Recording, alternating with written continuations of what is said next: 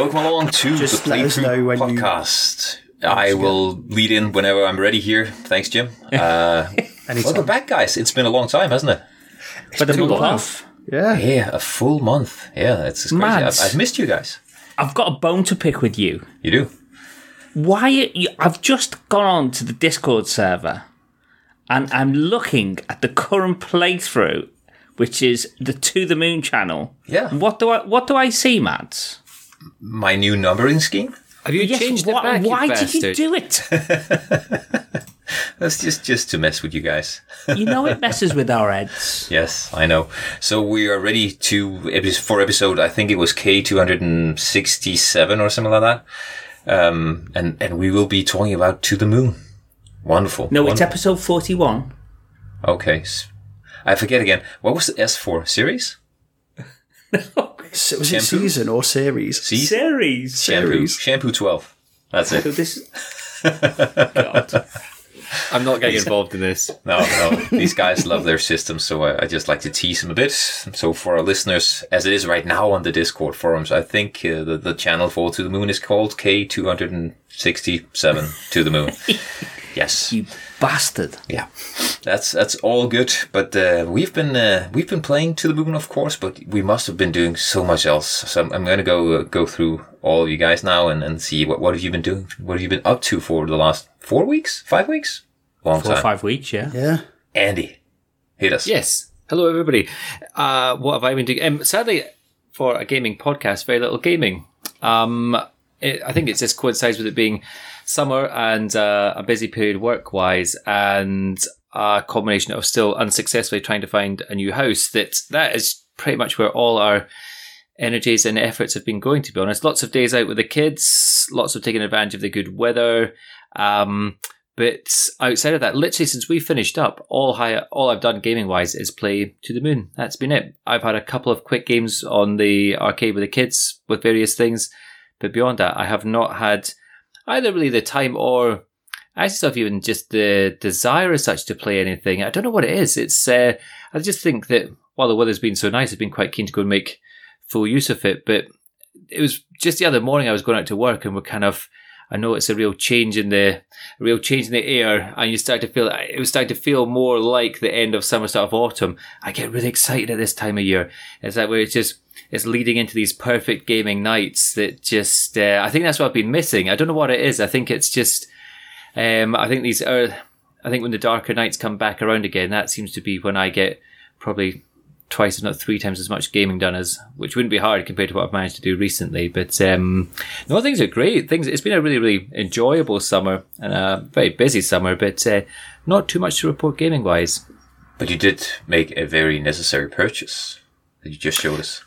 I did, yes. It's. Um, I remember having a debate back at the time with you guys about this, and. Uh, being made to feel that um, that uh, it would probably be the most frivolous purchase that you could possibly make. But um, I ignored all your advice and ordered it anyway when we came off the recording. So, yes, I, I managed to pick up myself one of these little um, egret two mini um, arcade machines, which I haven't had a chance to play yet. But um, it was more, like I say, it's more of an insurance policy, the plan being that hopefully I can fob the kids off on this one anytime they're pestering me to come and play on the arcade. And uh, judging by, I know they're designed for years of use and misuse, but the uh, given how my um, two-year-old was attempting to play Mario on it the other day, um, I'm not sure it would withstand too many more years of abuse at that. The uh, the two yeah. of them were pretty much hanging off the joysticks. So it's um, I was I've tried my best to uh, to allow them to enjoy themselves whilst suggesting just about every other activity we could go and do at the same time instead. But uh, yeah.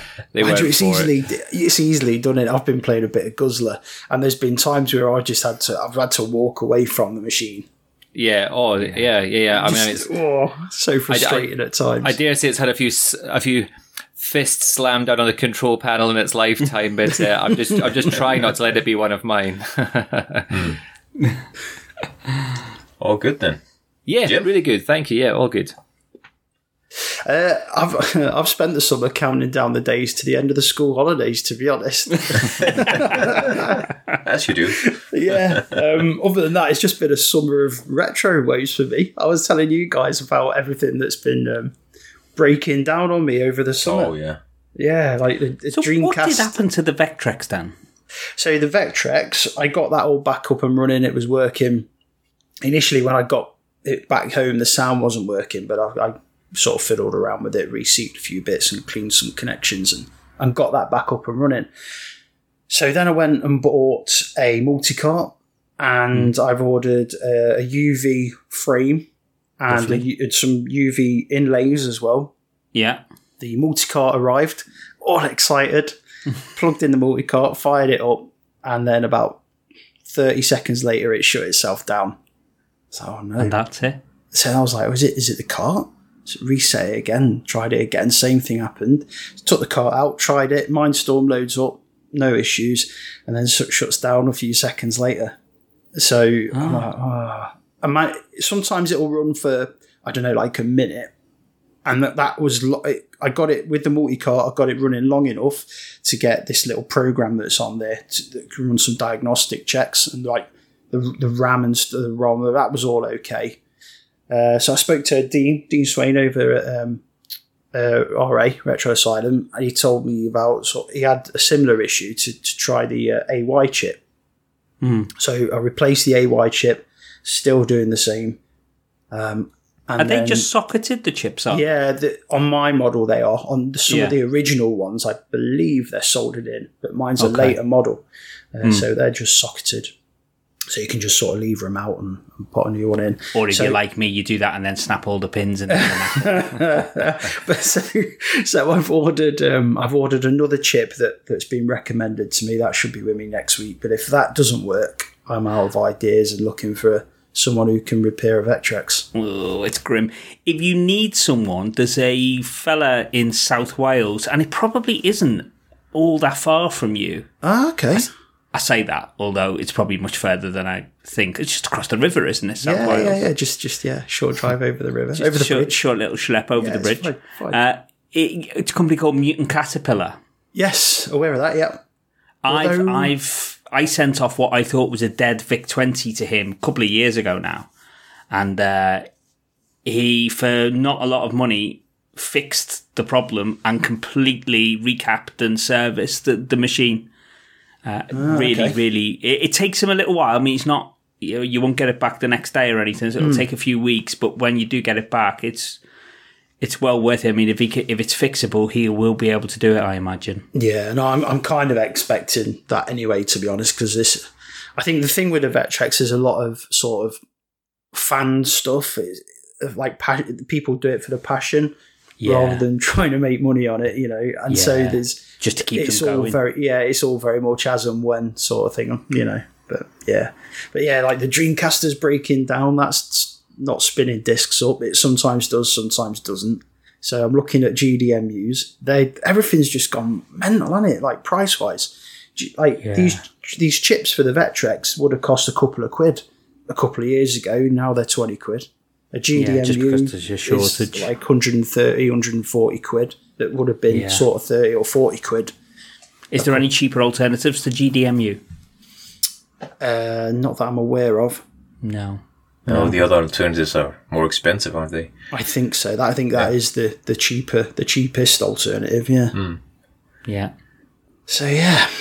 Yeah, retro woes. So I'm looking at Misters and all sorts now. I'm just, I've got to that point where I'm like, do you know what? I'm just fed up and playing with original yeah, but the thing hardware. With the, the thing with the Vectrex, I mean, the Mister's never going to give you what the Vectrex can give you. I mean, it's no. That's the attraction of the machine, isn't it? It's yeah. impossible to emulate it. Well, this is it. So I've, I've been looking at Vectrex, uh, uh, Mister, but then I was like, looking, I don't want to get rid of my Mega Drive. I don't no. want to get rid of the Dreamcast. I don't. I might be wrong, but I don't think there's a Dreamcast Mister core. Is no, there? there isn't. No, no. It's the Mister will never be able to run Dreamcast. No. And then, yeah. So then I'm like, what do I really want? And the Vectrex I don't want to get rid of. So what do I really want to get rid of? yeah, I mean, the attraction for me of the Mister was the ability just to flip. Like, you know, I've got all the systems, but for instance, still playing some of the old FIFA games in anticipation of doing an episode mm. on the history of FIFA with you guys over on Retro Asylum, and just being able to go from FIFA on the Mega Drive to FIFA on the Super Nintendo without swapping systems out on the desk, just to yeah. be able to try them out next to each other. It's just so handy just to be, because within fifteen seconds, you're booting into another system, and it feels so authentic. And that that's yeah. how it starts, gentlemen. That's how it starts. Very soon he'll be flocking his real hardware, because he'll see that he can't actually see any difference between yeah. having the real hardware set up and using the Mister. Well, so, probably uh, like you, Mads. I mean, I, I still get a thrill of yeah. playing on real hardware. I've just finished Metal Gear two on the M S X. Yeah, I, I've just started playing Final Fantasy two on the Famicom. I did have that running on the Mister. If anything, it looked even better yep. on the Mister, because the Mister outputs R G B, whereas the Famicom doesn't. Nope. So if anything, it looked looked and sounded even better on the on the Mister. Mm. But I still, you know, if you know you're going to play a game for twenty-five, thirty hours, I still get a thrill from knowing I'm playing on real hardware, even though I've got an Everdrive, which is F P G A yep. as well. So yeah, I don't know, but I think I think there is. Yeah, it's a, I've always said it's a nice to have. I've just got one. And uh, just the ability, you know, for instance, playing an arcade game over on Retro Asylum, if we're going to do an episode on an arcade game, sometimes it's really nice to check out the ports. It takes ages to get, get the specky on the, yeah, unplug the specky, C sixty-four, get it all fired up, you know, get the game up and running. With the Mister, you can just do it within within an hour. You could have played twelve different versions of the game, and that yeah. that's yeah. where it gets its and with, value. With perfect me. output to the C R T, so it looks just right, and with the right exactly. controllers, and yeah. yep, yep, yeah. I'm a convert to the Church of the Mister, guys. I'm an acolyte. Yes, nice, nice. I would highly recommend. I mean, they are they're a doddle to set up. It's actually fun playing with the cores and getting the settings just right. The actual hardware is dead easy to. to get going, and yeah, get yourself a nice C R T and get yeah, it looks it is a beauty. Mm. Yeah, agreed. It almost pains me to say it after all these months. uh, that's all good. Anything else you'd like to tell us, Chris? What have you been up to? Yeah, I've tried. I've, I've hijacked. I've hijacked Jim. Jim, was there anything else you wanted to get off your chest? Uh, no, the only other thing. I was going to bring it up later, was I'll drop it in now. We are on Instagram. Ooh. So I'll put us over on there. Uh, we are on... Are we on OnlyFans yet? No, not not OnlyFans, no. Oh, no. Okay. We'll see how this Instagram goes, and then maybe... There's only demand for Mads. None of us will. Yeah, exactly, yeah. yeah. Only Mads. Yeah, right. yeah. No, so I'll put us on there. We're on a playthrough underscore pod. But I thought... I, I quite like streaming and, and like the YouTube side of things, but I don't think the podcast really lends itself to it. You know, you no. taking notes and stuff like that. Whereas you, you stream away, mate. You're all right. Go on. No, no, but like with like Instagram, you can like you can capture like little short videos. Yeah, I just think it works a lot better for what how, how we play the games, really. So yeah, we're but on there. We can come take and, some photographs. At e- we can take some photographs at E G X, can't we? And uh, can, mate, yeah, yeah, upload them. This is yeah. it. Turn forty, all, I'm, I'm down with the kids. We can tell all the devs that we've got like fifty thousand followers, and they should give us secret access to their games. Absolutely. mm. Absolutely. Have you pre-ordered the, uh, or bought? It, didn't the Turtles collection come out today? Cowabunga collection? Uh, I've not pre-ordered it. I bought the uh, Shredder's Revenge. What about you, yeah. Andy? Because I know you're into your I war riding fights. I, this... I had a massive economy drive recently because we are looking at moving house. We're basically just trying to cut back on. Oh, you bore! Uh, tell me about it. Honestly, it's uh, the. Uh, it, I'm, I knew this was coming out, and I thought I was looking at things that I could either. Pre- I actually cancelled some pre-orders that I had as well for various things, um, but I subsequently read a review of this, and it looks absolutely fantastic. It gets mm, really, does. really good reviews. Um, they're yeah. saying it basically. There's been a few like this, but it says it really does. Kind of set the benchmark for what these retro collections can and should be. Um, it's not perfect, I don't think, but um, at the same time, it's got some some really, really cool features in it. Were you reading about it at all? Did you see the kind of like effectively the playthrough mode trademark yeah. that it's got on it? Yeah, absolutely brilliant. So um, it was giving the N E S version of the original Turtles game as being a prime example, kind of a notoriously difficult game. Well, yeah. there's a couple of notoriously difficult stages in it, but mm. um, you can literally... effectively get yourself to that point and then hand it over to yeah. the game, and it will play you through that part um, perfectly, and then at whatever point you want to take back control, you do so. Um, it's nice. A really good idea. Yeah, yeah it's, it's great. Um, and then I think it's also it's been updated, so it's kind of reduced all the sprite flicker and some of the slowdown and everything as well. So you can play either version. You can play oh, either kind of you can play it as though what it was like at the time, or you can play yeah. effectively sort of a perfectly running version of the original. Um, and it's got yeah. some of the other games that are on it. I mean, for me, I think probably one of the best, probably arguably my favourite side-scrolling beat-em-up is Turtles in Time. I think it's an absolutely yeah. brilliant game. Um, it's a really, really good cross-section of games that are on there. The original arcade is a fantastic one as well. Um, yeah. So I have Certainly not picked it up, collection. but um, the only pre-order I've got actually outstanding at the moment is for the uh, the Callisto Protocol. Um, I've still got that. Oh, I haven't pre-ordered that. I think that comes out on the second of December. That's um, right. I've got that pre-ordered, but uh, I think... Is it... Uh, Which publisher has brought out this collection? Is it a limited run game, or is it available? Can you order it off Amazon, et cetera? I think you can get a physical off Amazon. A yeah. limited run. I've had a few. Who's published it? I can't remember. Yeah, I can't remember. No, I think limited run do a lot of these ones, and they'll have like a special cover or or some other yeah, pieces. Like but it's that. not a sort of a, a limited run of games mm. as such. No, um, no. I but may well. Pick limit- it up. I may well. Oh, sorry, mate. No, I'm just saying I may well pick it up. It looks good. My um, speaking of limited run, my Castlevania limited run game arrived. Symphony of the Night. Finally. Oh, wow. Yeah. Oh, nice. What's that on yeah. the P S four? P S four, is it? yeah. Oh, yeah. Version, yeah. Brilliant. Came with um, Symphony of the Night and Rondo of Blood. So oh, all good that's for, a nice collection. Yeah, man. all good for the um, for the community play from that, Chris, whenever we get there in like That'd be twenty twenty-nine. That one yeah. for that.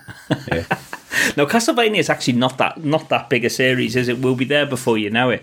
Although by the time we've played through the Game Boy games, uh, maybe, maybe, yeah. maybe in a couple of years. But yeah, nice collection for sure. Yeah. yeah. What have I been up to? So um, yeah, been on holiday, which was nice. Spent a couple of weeks in Rome, which was blooming, blooming marvellous. Watching. Looking up at the sides of the Colosseum, wondering just was how it, did Ezio Was it built scale? in a day?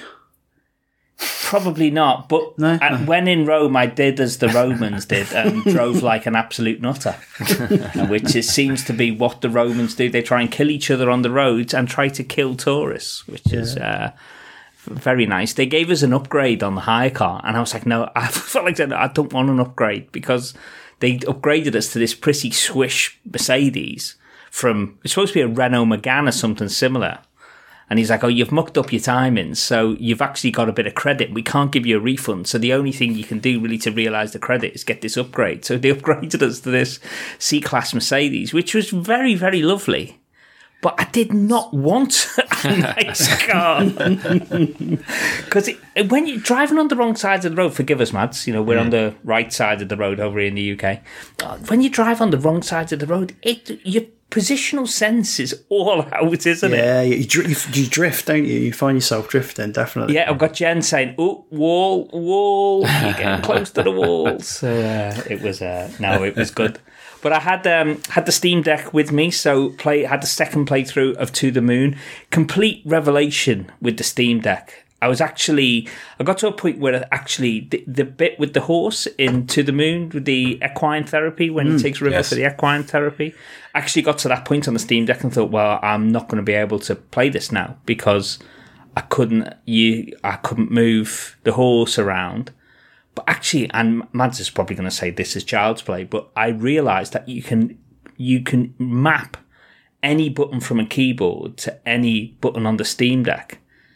And it was a complete game changer, because un, unedited, the controls on the Steam Deck are all touchscreen. So it's kind of doable. It's a bit fiddly, but you can, you know, you tap the screen and the, yeah. the, mm. your character moves there.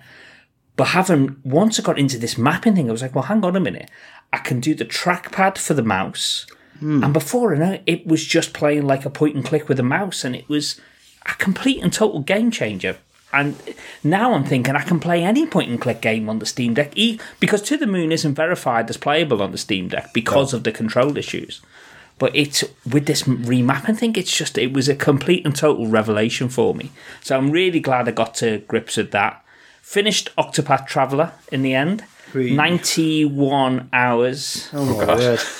Yeah. Kept in double figures. Well done. Yeah. ninety-one hours, and I've pretty much done everything, all the optional bosses now on that. There's a few side quests, which I'm, but after ninety-one hours, I'm I'm I'm done with that. Uh, been playing some Planescape Torment, some nineteen forty-two for the Retro Asylum High Score Challenge for August. Managed to crack through one hundred thousand on that. Did you? Pleased about. Well done, mate. That, that is a tough old game, isn't it? Oh, what a game that is, though. It's absolutely brilliant, that game. Yeah, I love that. Used to play that a lot on the arcade. Superb. Honestly, mm. I was rubbish. And then one run, I just had a great run. And went, my high score went from like forty-nine thousand to one hundred forty thousand. Yeah. It was, uh, I, what's I the swear top I score don't... at, at the moment? Huh? What's the top score at at the moment? Oh, God, it's ridiculous. That a lot. I mean, they've, they've just moved on. So the guys, it's it's some of the community members are running this couple of high score challenges for those who don't really like R P Gs while the rest of us slave away at Planescape Torment. Mm. And they've just moved on to Kix, actually, for yep. September. Mm, that's a really um, good game as well. Yeah. yeah. Although I do prefer the Gals Panic version of it, but that's just me. You would, you perv. Yeah, yeah, that's the one I know from the arcade. Seriously, that was on the in the local chippy. Mads, Knight of Zentar, Christensen. Yes, we all know me. Where your sensibilities lie. uh, and then a couple of days ago, so most recently, finished Metal Gear two on the M S X, which, Andy, you need to get onto that. Tell me about it. You, I know you love the original Metal Gear. I absolutely Metal Gear loved two it. Yeah, is brilliant. I know. Is it as good? Is it better still? Or it's a mile better. Oh wow! Okay, cool. Yeah, it's got the raid. So introduces like gameplay wise, introduces the radar. Um, you can now knock on walls just like you can in Metal Gear Solid. To but the the the breadcrumbs, the way it tells you where the signposting of where to go next and what to do. Whilst it's nowhere near as strong as a modern game, the bit of, the thing that frustrates me about the original Metal Gear is too often you were left with, well, what do I do now? Yeah, yeah, there was um, definitely a few points like that. Whereas in Metal Gear two, it's it's it's it's all there. You okay. you might have to think a little bit, and you might have to go looking, but really everything is there. It's a lot better. I'm trying to think if there's any way I would have access to that on holiday. Metal Gear Solid so. three. Take your P S Vita Subsistence and your Metal Gear collection, it's on there. How did you play the original? I played the original. How did I play the original? You played it on using the P S three collection, didn't you? Subsistence? Yes, exactly. Yeah, exactly. Yeah, so it's the, on um, there. I did the Xbox H D collection, yeah. Um, it's on there. Yeah. I was wondering if there was a way I could take it away on holiday with me. There won't be, unfortunately. Um, yeah, d- there is a version for the Vita, but it's really hard to get hold of now. Yeah. Cool. I'll, I'll play it when I get back. Um, yeah, it's really good. Very, yeah, very good. I did. I, is, is, that is one series that I, I'm, that I I genuinely do want to play the whole way through because it's, um, yeah, I, I started with the most recent one, which was probably the worst possible way to do it. So, yeah, I will I will crack on with that. Yeah, I mean, it takes about, I reckon, from start to finish, even with getting stuck a little bit, no more than eight hours gameplay. Yeah, perfect length. And that, that's that, good. That even allows for, you know, a little bit of wandering around, not really knowing what you're doing. So a yeah. word of warning, when, when Chris says half, something has about six hours of gameplay, that's uh, that's just a lie. You you have to, like, just times pi, for example, that'll, that'll give you something. if if, you, if you're mad tra- trying to play Devil May Cry, of course, it'll take yes. a lot longer. Yes. Of course.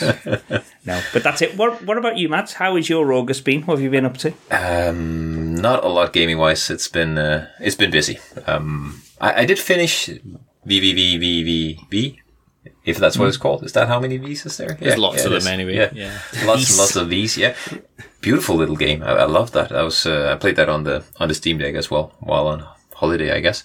But that was really really good. Apart from that, I started playing uh, Dead Space because I wanted to.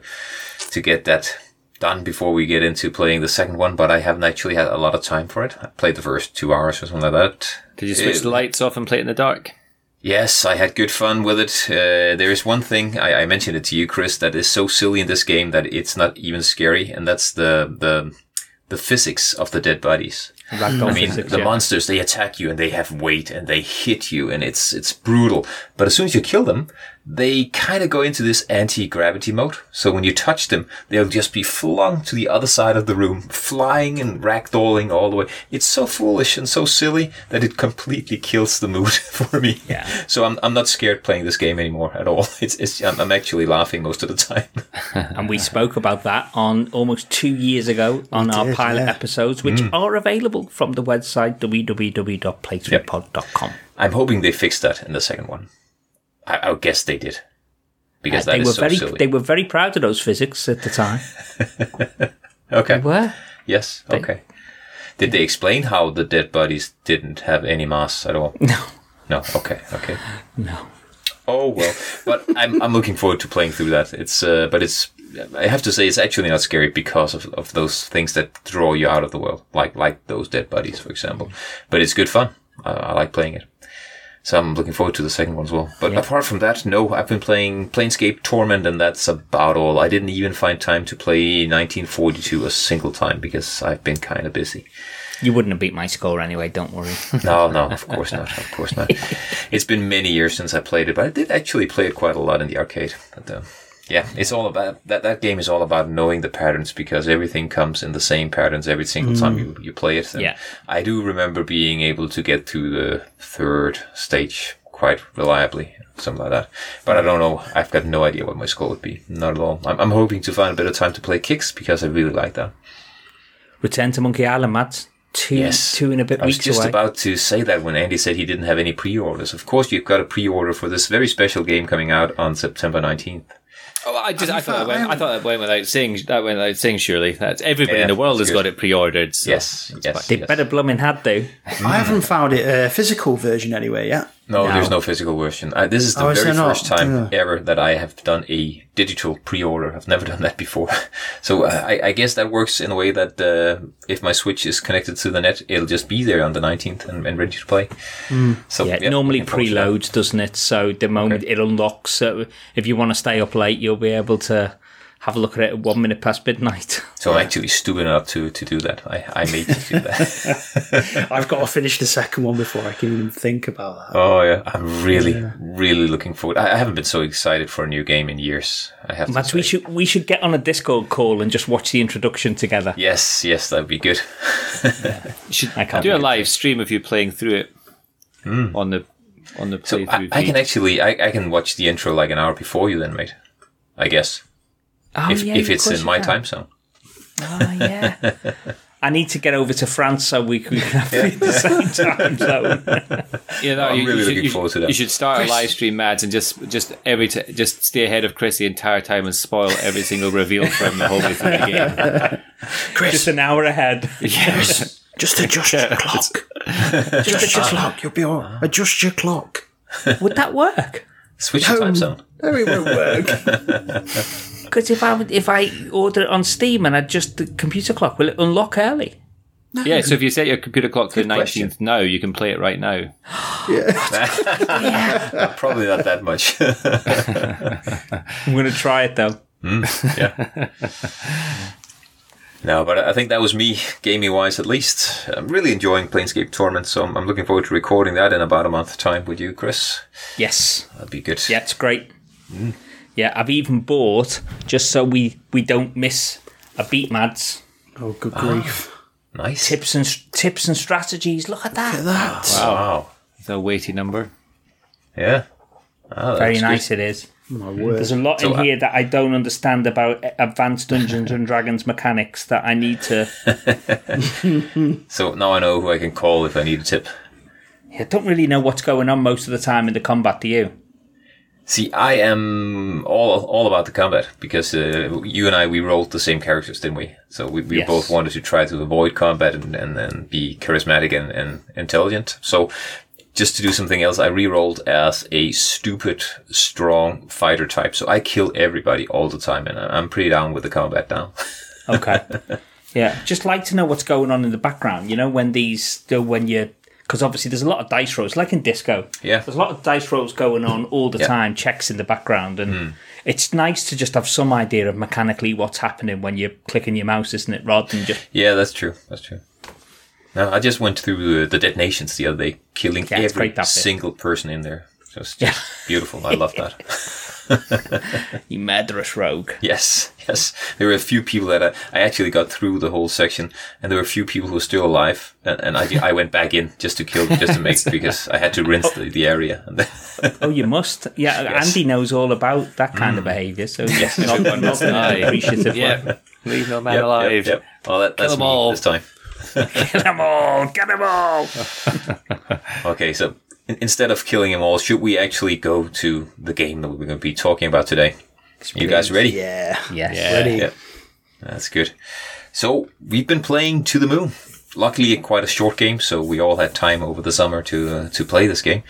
Um, To the Moon is uh, the first game in, in in a series by this guy called Kan Gao, of narratively driven games. Um, they, they are revolving around these two scientists, Doctor Eva Rosaline and Doctor Neil Watts, I think he was called, that, yeah. that, um, have this, or they work at a company called the Sigmund Corp, I think, yeah. Sigmund Corporation, um, that had this memory alteration technology, and they sell the service of, um, giving you memory alterations or giving you new experiences, or, uh, however you want to, to, to, to frame it, because they, they go to their customers and change their memories. Uh, in what we know from this first game, it's only customers who are about to die.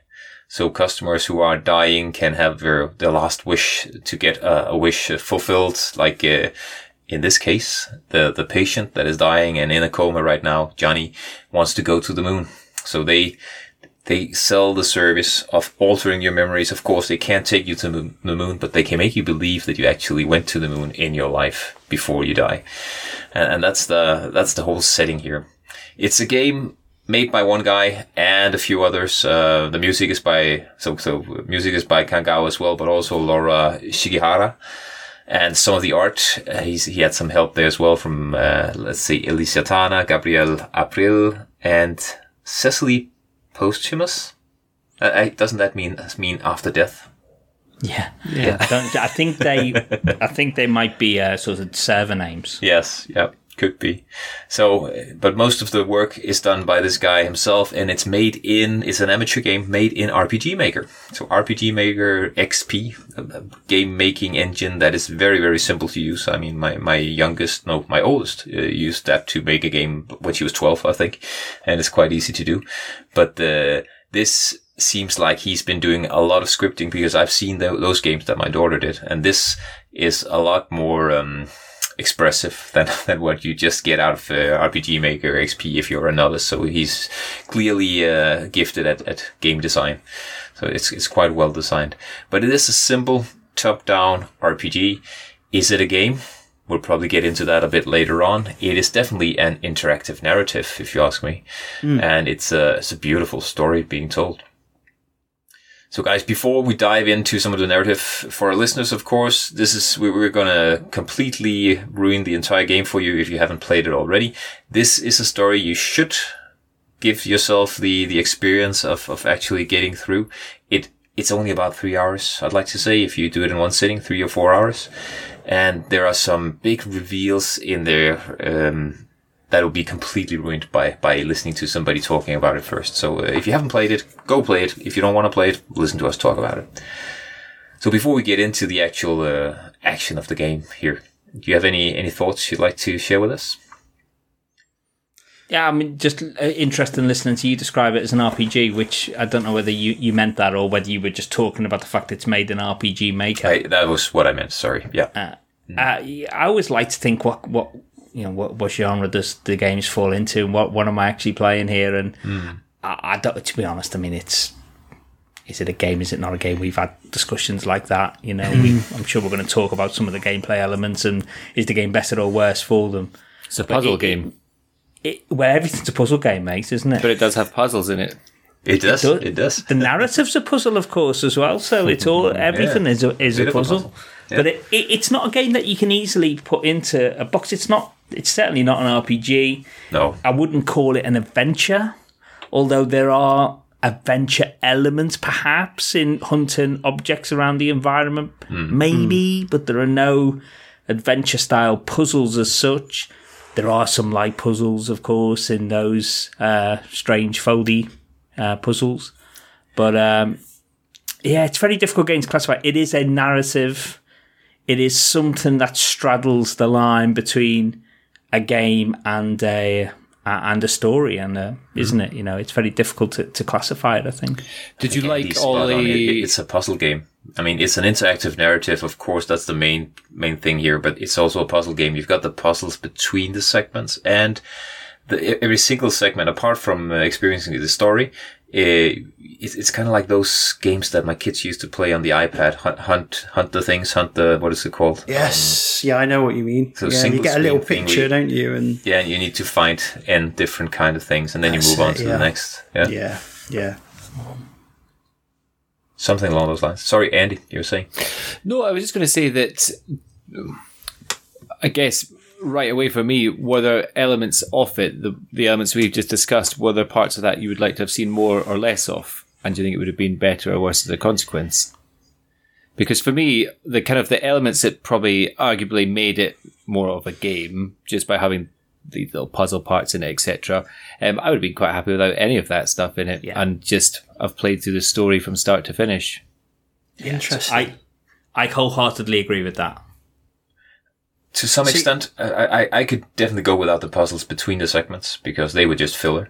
But uh, mm. the, the finding the... We'll get to this in a second, but when you go b- between the different memories, you need to find some stuff in the memories that will link you to another memory, a memory, an earlier memory, because we, we're moving backwards through time in this uh, this old man's uh, memory.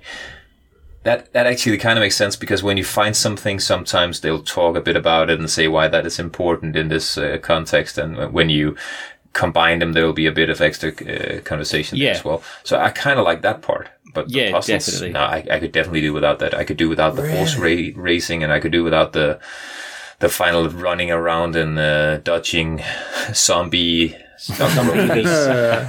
zombie eaters, yeah. You didn't you didn't like the whack-a-mole? Oh my god.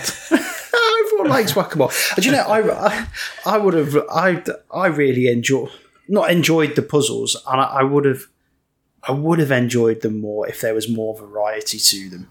I think mm. I the narrative was, was was fantastic. I absolutely love that, and I think if you'd have had a bit more variety in the puzzles, it, it would have been almost like a ten out of ten game for me personally. I would have liked to. I think something like mixing it with like some of the, is it Rube Goldberg type puzzles yeah. or something yeah. like that, just to just to mix it up a little bit, because all the puzzles like that, I'm sure, come on, they're all like the little pictures, aren't they, that you have to sort of slide around. And and re reform uh, an yep. image. You're supposed yep. to be fold and paper, aren't you? There is a, there's a book right at the start of the game in the study of Johnny's house before you actually go into the machine. There's a book in the study that you can find which talks about the the apparently this, there is a thing in origami where you make these models in the fewest number of folds possible, and mm. I only found that on my second playthrough, which gave a little bit of context to the. to what was before, a little bit of contextless puzzles. Mm. Um, but I, I just found that whenever I had control, I was just wishing for the next bit of narrative. I just thought, how quickly can I get to the bit where it takes control away from me and tells me the story? Because I just adored the story and strongly disliked the gameplay. I mean, even the bits when you're walking around the environment... Sometimes some of the objects were close to each other. You yeah. click on the right one. Yeah. Uh, you but, know, but the you way. Never had control more than, I would say, one minute. And then you'd be on to the next part.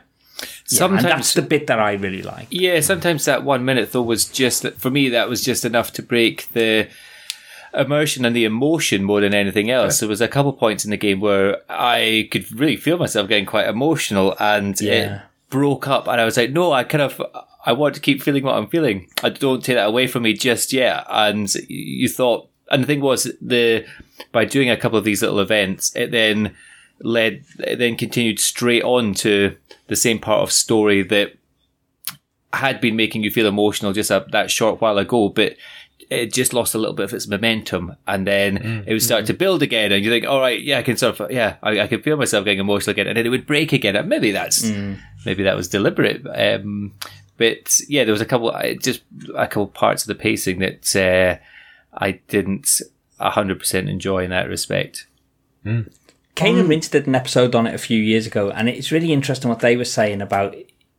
It, it almost felt like he didn't quite have enough courage to really wholeheartedly just tell the story. It almost felt like he thought, right, I need to put a bit of game in here because, you know, this is a game and it needs to be a game. So I'll put in these puzzles and mm. I'll do the Zombieva section and I'll do the bit in the equine therapy bit where you're running around on the horse. And yeah, and I think it was Josh Garrity from Cain and Rinse said, he almost should have just gone one hundred percent. He should have just... That's obviously... There was obviously a story here he wanted to tell, and he was fitting game around it.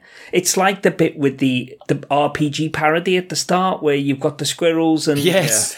Yeah. It's like... That's really odd because it never ever in the game again did it parody an R P G, and you know, it was quite humorous and... But it's like I like that. That was just a fun I like that a lot. Yeah, that was that, that really made me chuckle. Maker, it's just an it just stands out like a sore thumb because you know this is not Undertale. This is not an R P G parody. It was like one tiny little moment where it's almost like he abandoned.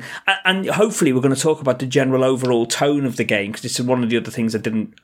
It's one of the cons for me about it. But it's an example of like I found that a bit jarring against the rest of it. I, I I liked it because I had no expectations or no prior knowledge or understanding of what this game was and how it would play. No. And so when it went into that fight sequence initially, I thought that would form a part of the game, that this would just mm. be something that I was going to have to live with. And I thought, oh, and I remember this, of the action music starts and everything, and mm. you're having to make your selection. I thought, well, this is okay, but I'm not mad keen to be, uh, you know, to be to be...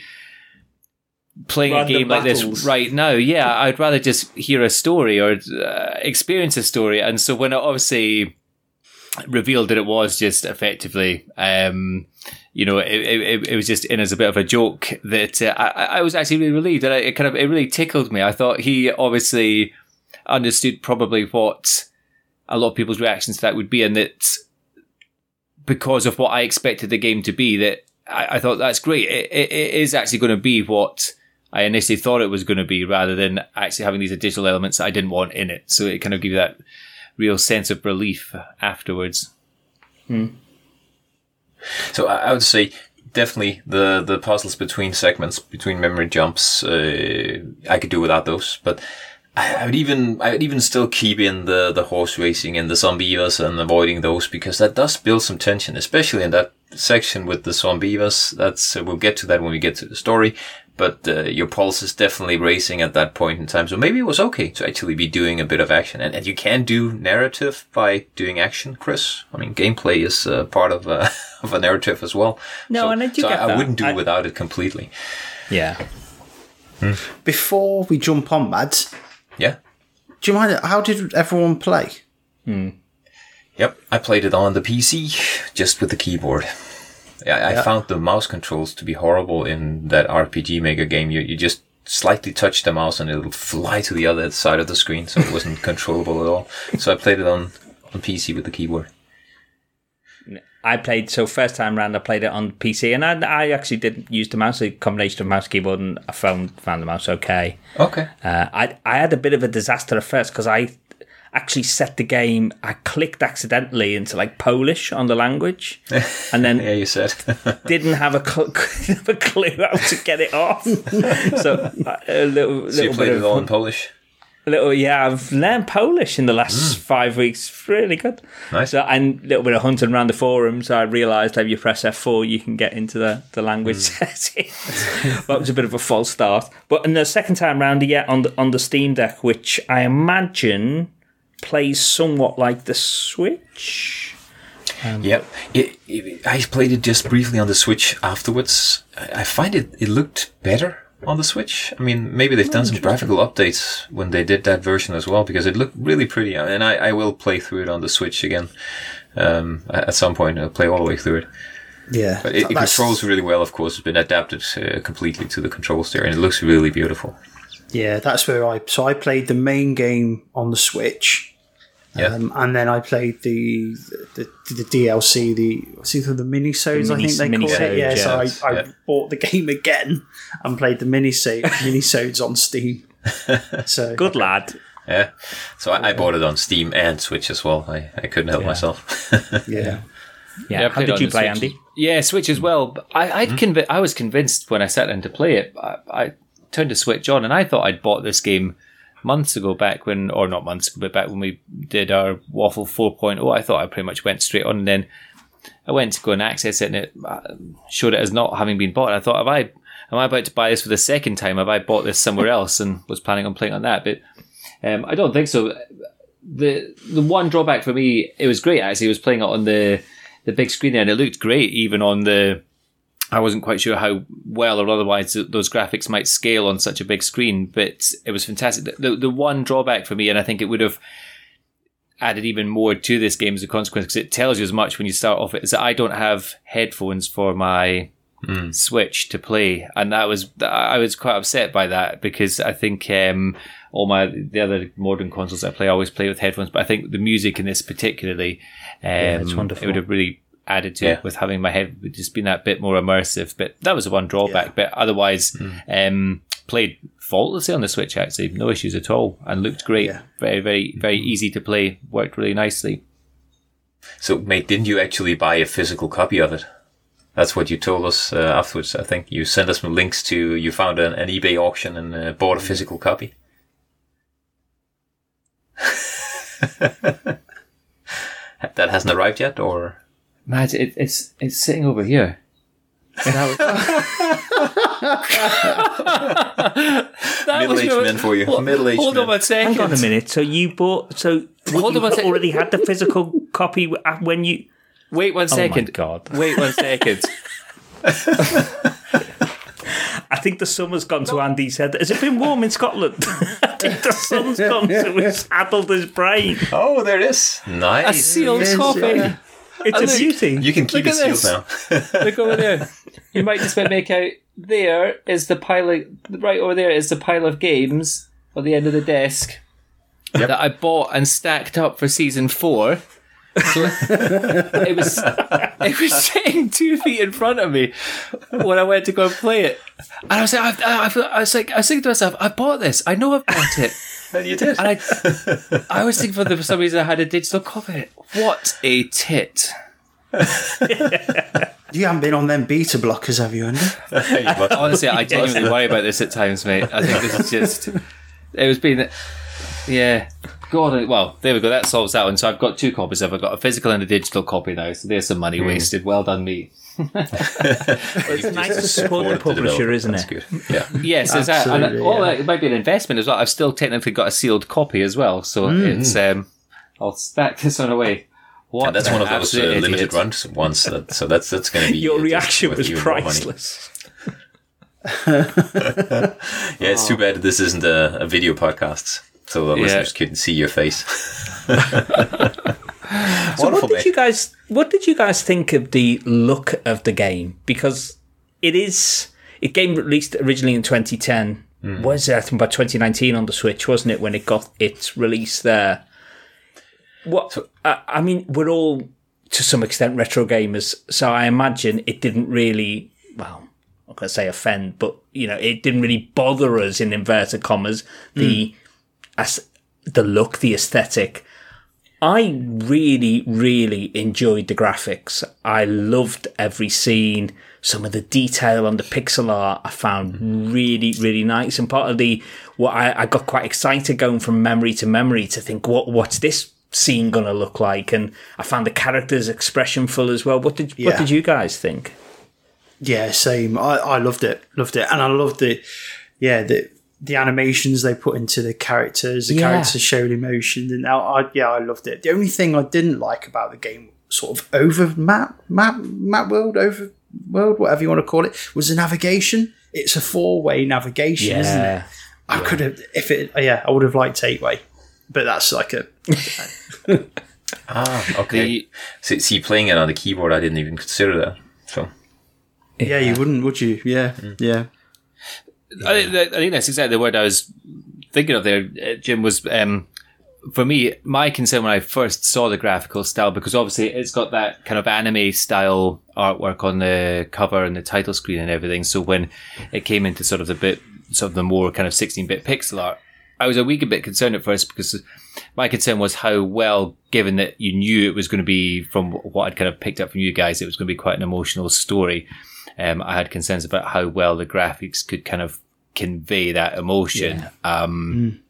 But I think it's actually almost a testament to the, the, the design and probably the story itself, was that very quickly you actually stopped almost noticing the graphics, and it actually became, it, it adds that real kind of charming sort of dreamlike quality to it. And for me, and I think it probably is largely probably why the the story had such a large impact on us, was that uh, whilst you were playing it, by having it in that graphical style, it was taking me back to my own childhood almost in some respects. And so there was kind of the way that the story goes, which we'll get onto, kind of had a, a bit more of um, it sort of had that extra impact again, because you remember playing games that looked like that when you were, well, yeah. what I was, what, that'd be what, ninety-two, so I was like eleven, eleven, twelve-ish yeah. at the time and stuff. So, yeah, I, I thought they actually, in the end, really kind of went hand in hand.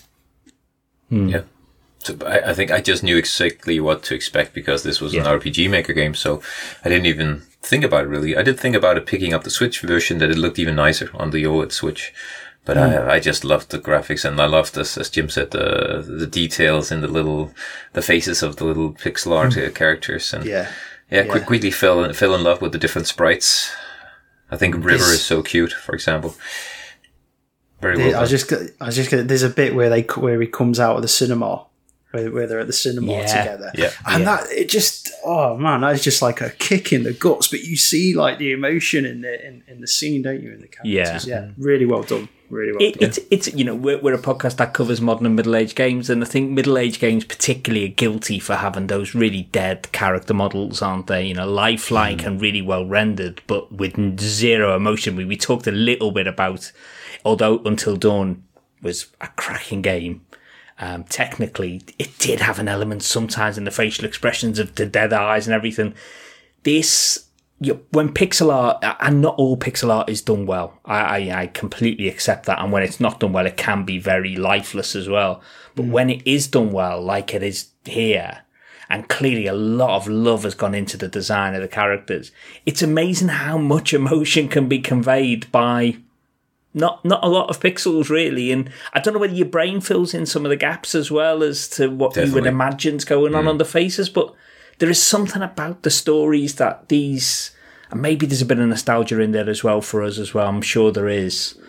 But I do find myself kind of emotionally drawn into these worlds when, you know, if someone looked at, like, you know, my, my lad looked at when I was playing it and said, oh, look at the, those graphics are terrible. How can you play a game like that? And I'm thinking, these graphics are wonderful. Like, what can you not see? Mm-hmm. And then he was grounded for a week. Or I've not spoken to him since. No. Oh, of course. I think he's ended up living outside somewhere. I don't know where he is. Sounds good. Sounds good. So, should we get into the story? Yes. Yes. yes. So this is what this is all about. We're not going to go beat by beat as we uh, sometimes do. I think we just go for the broad strokes of the story and then speak about some of the different uh, points that we reach there. So if I jump too far, you know, in some of my jumps, just stop me and say that you want to talk about something in between there as well. But uh, Eva and Neil are called out to um, to Johnny, who's dying, and uh, I think his uh, housekeeper, I forget her name right now. Lily? Uh, Lily, is, Lily, is the one, yeah. Lily uh, yes. Who, yeah. who greets you, and she's got her two kids there as well, playing a beautiful little tune on the piano when you when you enter the mansion. Actually, you start out by uh, trying to avoid killing a squirrel, and uh, instead end up hitting a tree with your um, with your car, and that uh, actually that that means something in the story, but you don't know till the very end, because uh, roadkill it ha- has a, a special meaning in this uh, in this story. Um, but, uh, we get to the mansion. Johnny is there. He, the doctor, there's a doctor there as well, says he's got about two days left to live. And his final wish was to go to the moon. So you set up your equipment. You need to, uh, travel through his memories. You need to find some stuff that will, uh, tie to the, tie, tie you to the first memory. You have to find that in the real world. And then when you find that, you can, you can kind of like put on this V R helmet, and then Eve and, um, oh, Eva and, uh, Neil will send their own personas into his memories, where they can experience or see what he's been seeing, and, uh, find new anchor points, what do you want to call them? Anchor items that will lead yeah. to all the memories. Yeah, and in that links, way, they, aren't they, between yeah. memories? That mm. yeah, they're trying yeah. to go back to the earliest possible time they can to implant this. Yes, so. I, and I, I was wondering, why do we need to go to the earliest possible time? They just need to go to the point in time where they think it would be natural to put in a, an urge to go to the moon. But maybe that's, that's what they want, really. They want to go all the way back and put in an urge to go to the moon when he's a very, very small boy, yeah, so that it will build naturally through his life. That's it. Johnny wants to go to the moon, but he doesn't know why.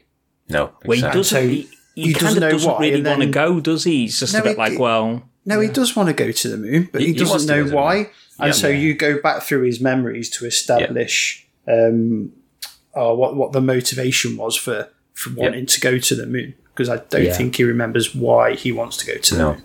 In the very first memory jump, we see Johnny, maybe just a few weeks earlier, standing uh, at the lighthouse. There's a lighthouse just next to their, their, their mansion there. Standing at the lighthouse, and you ask him why he wants to go to the moon. He doesn't know. He just knows that he has a burning wish to go to the moon. He really wants to go to the moon. And that's why you need to go further and further back to figure out why does he want to go to the moon, and then alter his memory so he can actually get there. And, and what do we think about this idea? I mean, it's of of what, because this comes out actually in the first uh, the, the first minisode, that there is protesters about mm. what the Sigmund Corp do, and and these are paying customers. So Johnny has bought this service, so it's not like it's being done to him. He wants this to be done. Mm. Where, where, there is obviously an ethical question, and maybe we ought to circle back to it again when yeah. we talk about the end of the story, but I I don't know. It's one of the first things that kind of, when I was, when they're describing about what this does and what the Sigmund Corp do, it's like, oh, how do we feel about this concept of changing someone's memories before they die? So I, I kind of, because I'm not a religious guy, I, I see death as the end. There's nothing else there. And it's yeah. only your memories that, that are being altered, so So be it. No harm done. No harm done, really. Yeah. But doing that to somebody who wasn't about to die would be horrible mm. and very unethical. yeah. Yeah. I saw it more as, rather than, because, you know, they're, they're about to die, you're not necessarily altering their memories as such, as you're giving them a glimpse of another path that their life could have taken. Yeah. Yeah. Yeah. That's some good way to look at it, yeah. Yeah, that was so it. I mean, it's, they're it's, going to be using those memories. No, it's the final few moments of their life where they've spent ninety-nine percent of their life with the memories of the experiences that they've actually had. And for a brief period, it allows you yeah. to fill in all those, or in this case, one what if. And for mm. that, you know, whether that's the case that, you know, if that's, and I guess as I understand it, you're none the wiser either. So it's not like you are aware or that there was other parts of your life that you now can't recall. So it's not like when in his final breaths, it's not like you are not able to recall the other parts you'd like to recall because you're not aware of those anymore. Um, no. And you've, and you've had... That's the like, big question for later on. yes. So you've had, you know, they've, mm. you've, you've been able to enjoy those memories for the, your actual life experiences. You've been able to enjoy those for the longest, you've, you've enjoyed those your entire life, and so for, you know, a few short hours or days, then you get to experience some new ones. Um, but or, I guess the big not. question is at what cost? Well, yeah, that's it. Yeah, these yeah, they're pretty much miserable, aren't they? Well, not miserable, but there's there's a lot of sadness in there in the memories that they've created together in their actual lives. Yeah. Oh yeah. Yeah, yeah. But there's a lot of happiness as well, and this is, we will come back to this and talk about yes. and what Andy's just said is so key. Like, at what cost? Mm, yeah, and I, this, I, I don't want to hyperbolize here, but like this game, this, this story has actually, I don't know, like it's changed the way I look at elements of my life for sure. And I will, I'll come as we the story goes on. I'll expand a little bit more upon that. But when I st- when I started playing it, and I think it's Eva describes it right at the start. She's describing to either the Doctor or Lily about what they do, and what she says is something along the lines of, "Imagine that burning desire we all had as children, whether it was to be a fireman or an astronaut, is we've all done it at some point. We've all said, oh yeah, when I grow up, I'm going to be insert grand thing." And then as, you know, a footballer, my, my, you know, my lad's going through this now, whereas, you know, when we're really young, yeah, I want to be a footballer, I'm going to be a professional footballer. And as you get older, you start to realise that that is impossible, you know, mm. and your dreams change and your ambitions change and they become a little bit more realistic. She says to Lily, like, imagine taking that fire that children have when they say, when I grow up, I want to be X, and it never dissipates. And you go for it so hard and so fast. That's what they do in the memories. That is the through line. They keep that burning fire going. So in the memories, they've realised what they wanted to achieve because that flame never fades and never goes out. Which is awesome. I think that's... And, that's, and that is amazing. Yeah, like because yeah. it is the human condition that we do that. We... we check our dreams, don't we? You know, our dreams, we realise that certain things just aren't possible because of circumstances. That's, that, you know, uh, when we're five, anything's possible. Yeah. When we're fifteen, not everything's possible by that point. And like, it's imagine if that five year, if your five year old self never, ever, ever let it go. I, and that really spoke to me. And I was like, wow, like that. It's amazing because I'm watching my son going through it now. He realises now he's not going to be a Premier League footballer. He can't, doesn't have the talent. Like, and he's starting to realise, like, that dream will never come true. So he's like, well, you know, maybe I can be a football commentator or maybe I can be a football journalist. And his dreams are coming down. And the, yeah, when he realises with the gifts he's been given, like, what's possible? And it just really, really spoke to me. And... and so I was like, yeah, this is great. Like, this machine is brilliant. Like, why would you not, at the moment of death, why would you not want to have experienced all your dreams? And that's how I kind of went into the start of this game. Mm. I haven't played the start. And that changed a lot.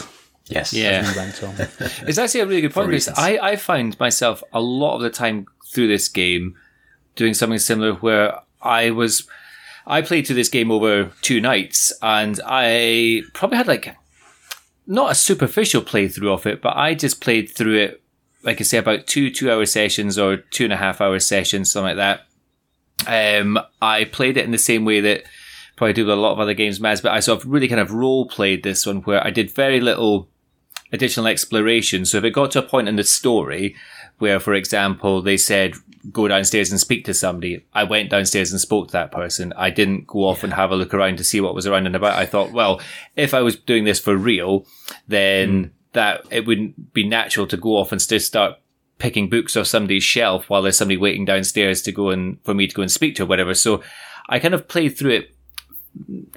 it with, that was sort of the, my, my approach to the actual playing, but I, I kept finding myself drifting off, as you say, and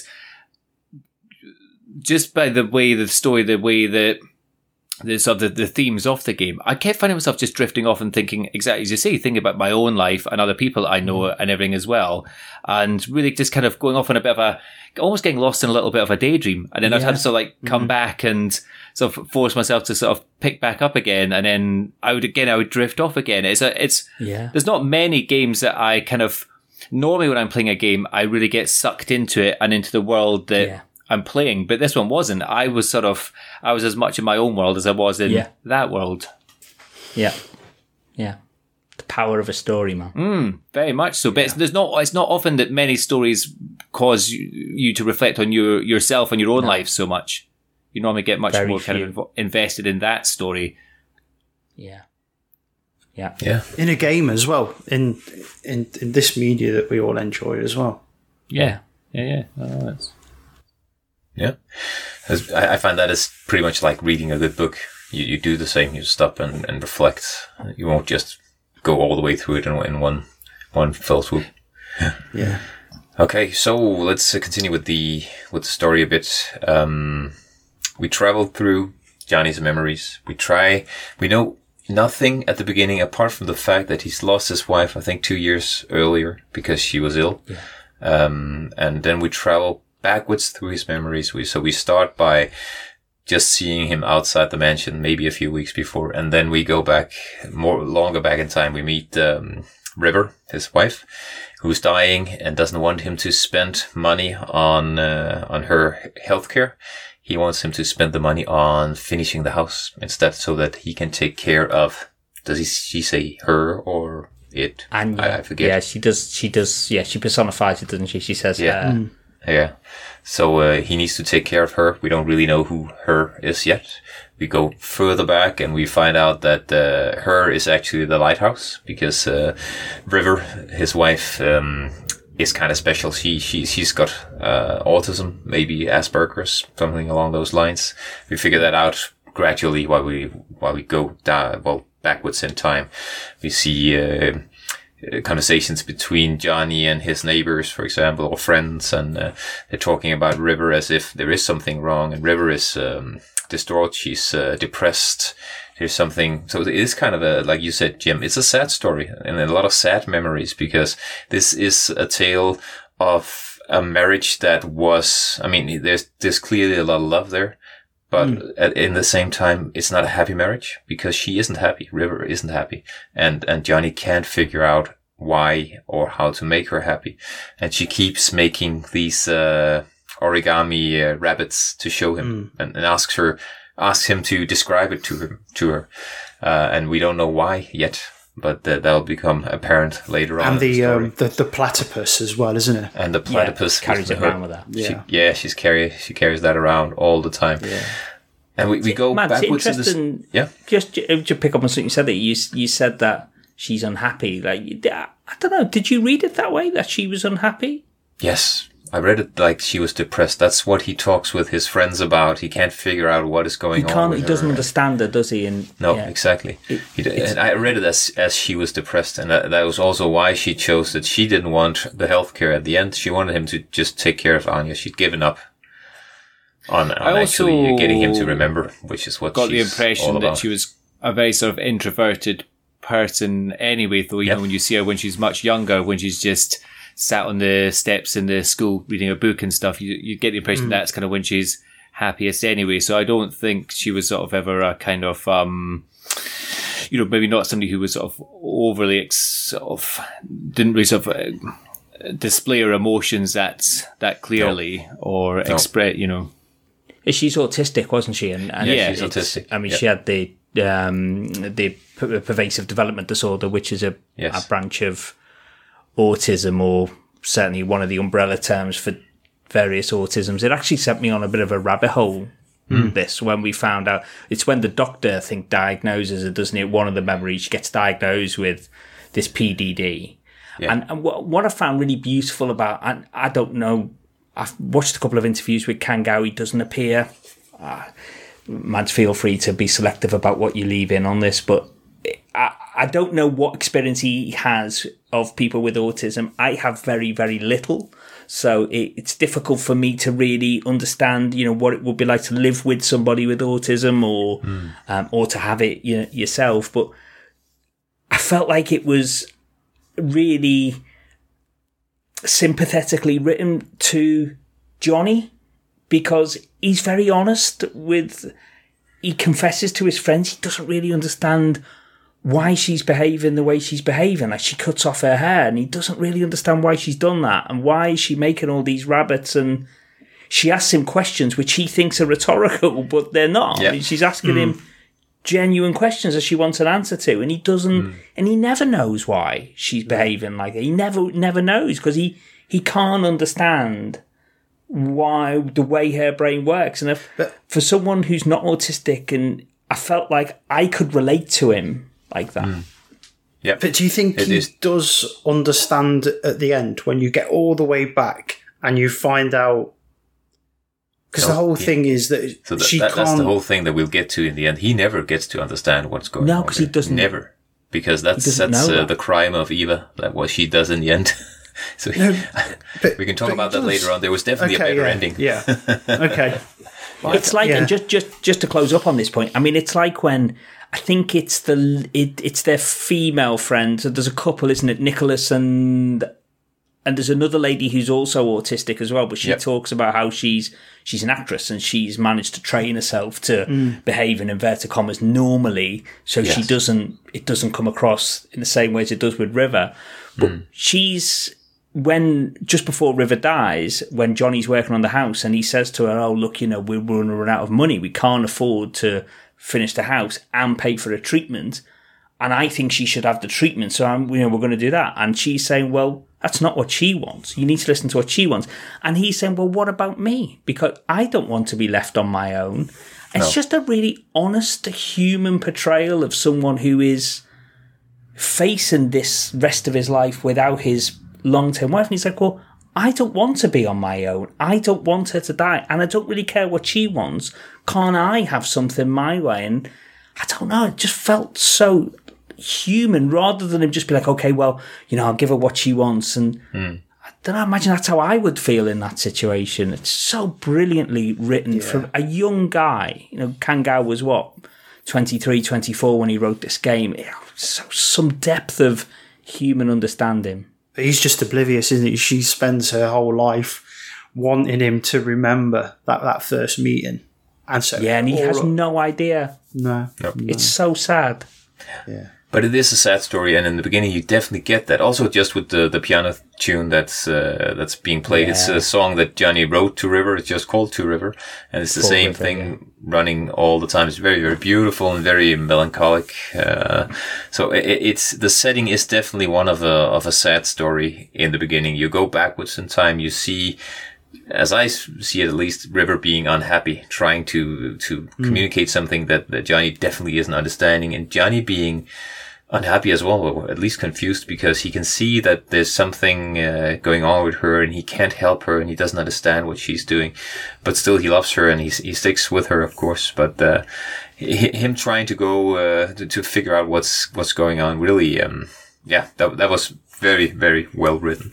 But there's something else going on as well, because there are some little clues being uh, put here here and there as well, with the uh, too much focus on Johnny being very, ha- very um, fond of uh, pickled olives, for example, which mm. will play a role mm. later on, because there's a, another little subplot that, that, that we'll get to at some point.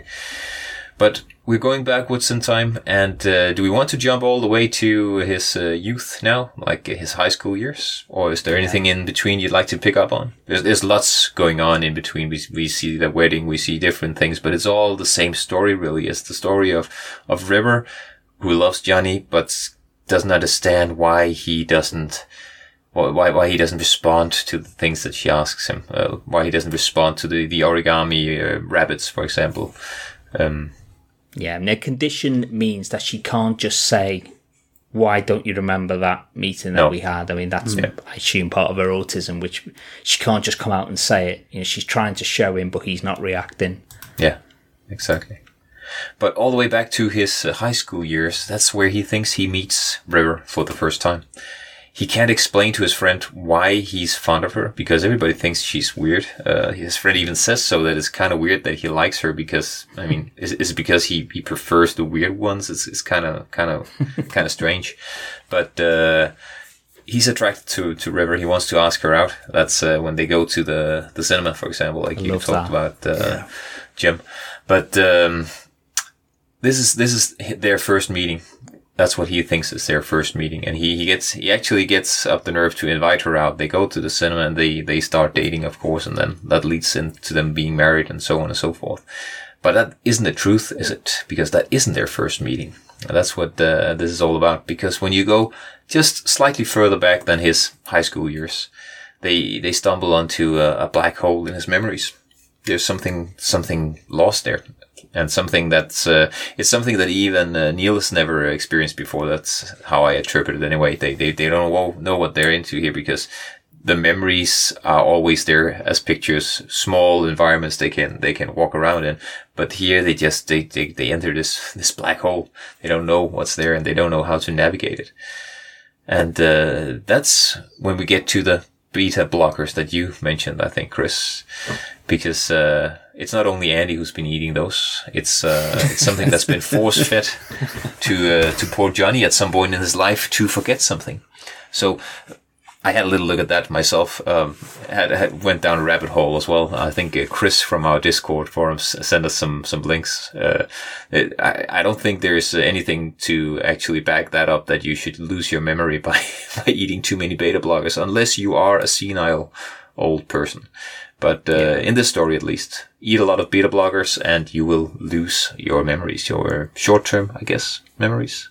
Yeah, I think it's a, there's a bit of science fiction going on here, isn't it? Yes, I mean, I think yes. I think beta blockers can can impair short-term memory. I take beta blockers for headaches, prevention mm. for headaches, and yeah, I, I, I like to think that my, my faculties are intact. But I think what we're talking about here is a huge, a huge dose of beta mm. blocker to essentially eradicate mm. an earlier traumatic memory. Yeah. And yeah. that does, I'm no medical expert, but from what I've read, that is not a recognised treatment for P T S D. Did you ask no. your wife about this, Andy?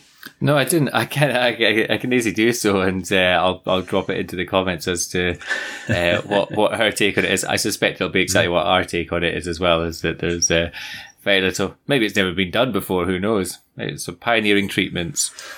Wouldn't yeah, I mean, it's one not huge completely... dose of beta blockers just stop your heart, really? Wouldn't just bring your heart rate all the way down? They definitely, there is there is a recognised side effect that it can, after prolonged use, it yeah. start to impair short-term memory. So it's not it's not okay. complete pie in the sky stuff.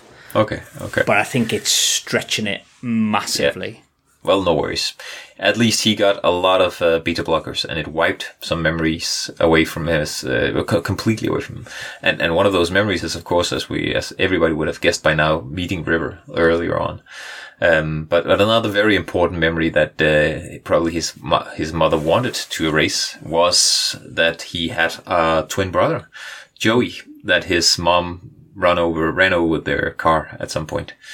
So uh, it was an accident, of course. She didn't kill him. Uh, so, but um, yeah, that's what she wanted him to um, to forget.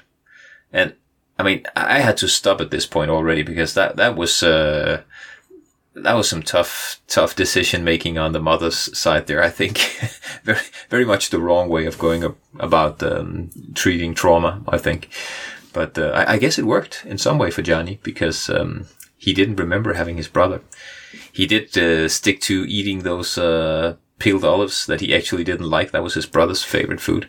And because um, of sorry to interrupt, Matt. Because of that, initially I was I thought, is this like a big plot twist? And we've been playing as Joey and not Johnny. Ah, oh, that okay. was the chat on Discord about that, wasn't yeah. it? Yeah, yeah. and and I, I thought, oh, is is that the is there a was, big plot twist? But no. yeah, there was lots and lots of um, threads on Reddit about it as well, and uh, so but he, he took some... on other stuff of his uh, brother's personality as well. I mean, the, his love for the what was it? This Animorphs, Animorphs yeah, yeah, Animorphs cartoon as well. Yeah, well, he didn't and, and actually know the... anything about the Animorphs when he was asked about it on the library later on. But uh, well, the biggest indicator of his mum calls him Joey. Yes, that's true. That's true. His mum called, because at, at her wedding, at his wedding, she says that she calls him Joey, and someone says, "Why does she call you that?" And he's like, "Oh, my granddad was called Joey." But I've just realised that he he would, not only would he have forgotten the memory of his, his brother's moment of death, mm. he, in his mind, he never had a brother. A yes, brother. So yes. he wouldn't know why his mum was calling him Joey. No, that's why he thinks it's just after his granddad. But what? So, so, so the, the thought experiment is here that the beta blockers would actually have blocked out his entire childhood. Because yeah, before that point. Yeah. How do you explain then the pickled olives things? Because it, there is a scene, one of the memories later, it's, he's talking to Joey about it. Joey's saying, "Oh, these are brilliant," and he said, "Oh no, I really don't like them."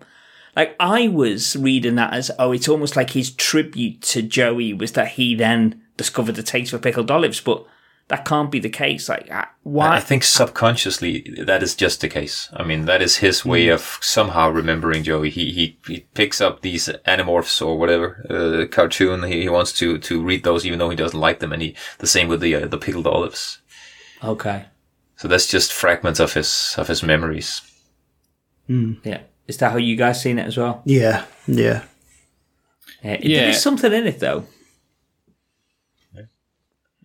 But should we just go to the fair then? Because what happens just before Joey is killed? And uh, of course he can't remember this because all of, the, all of his memories have been uh, erased by those beta blockers, is that he's at a, at a fair and he meets, um, he wins this toy platypus, by the way, and he meets River uh, and talks to her, and they, they go up and watch the stars, and he gives her the platypus. And uh, I guess even though they're small kids, we can say, we can say that they fall in love at this point, and they, uh, they decide to meet up soon again. And if they get lost, they're looking up at the moon, they, they decide that they'll, uh, River says that they can reconvene on the moon, I think, or maybe it's Johnny who says that. And it's River, of course. Yeah. It's River, yeah. Of course, at this point in time, we know why he wants to go to the moon. It's, it's simply because he misses River and, and nothing else. And I was completely in tears at this point. That was yeah. a, such a yeah. beautifully build-up part of the story. We've been wondering for hours now, why does he want to go to the moon? And what, it's all sad with this whole, there's definitely a lot of love there, but it's a, kind of a sob story with the whole uh, River and Johnny uh, story yeah. through the years. And, and then we also see, don't we, the, the the lighthouse thing is explained at this point as well. Yeah. The, River yeah. sees, the, they, they're sort of stargazing, and River mm. sees the stars as as lighthouses, and she yeah. sees herself as a lighthouse.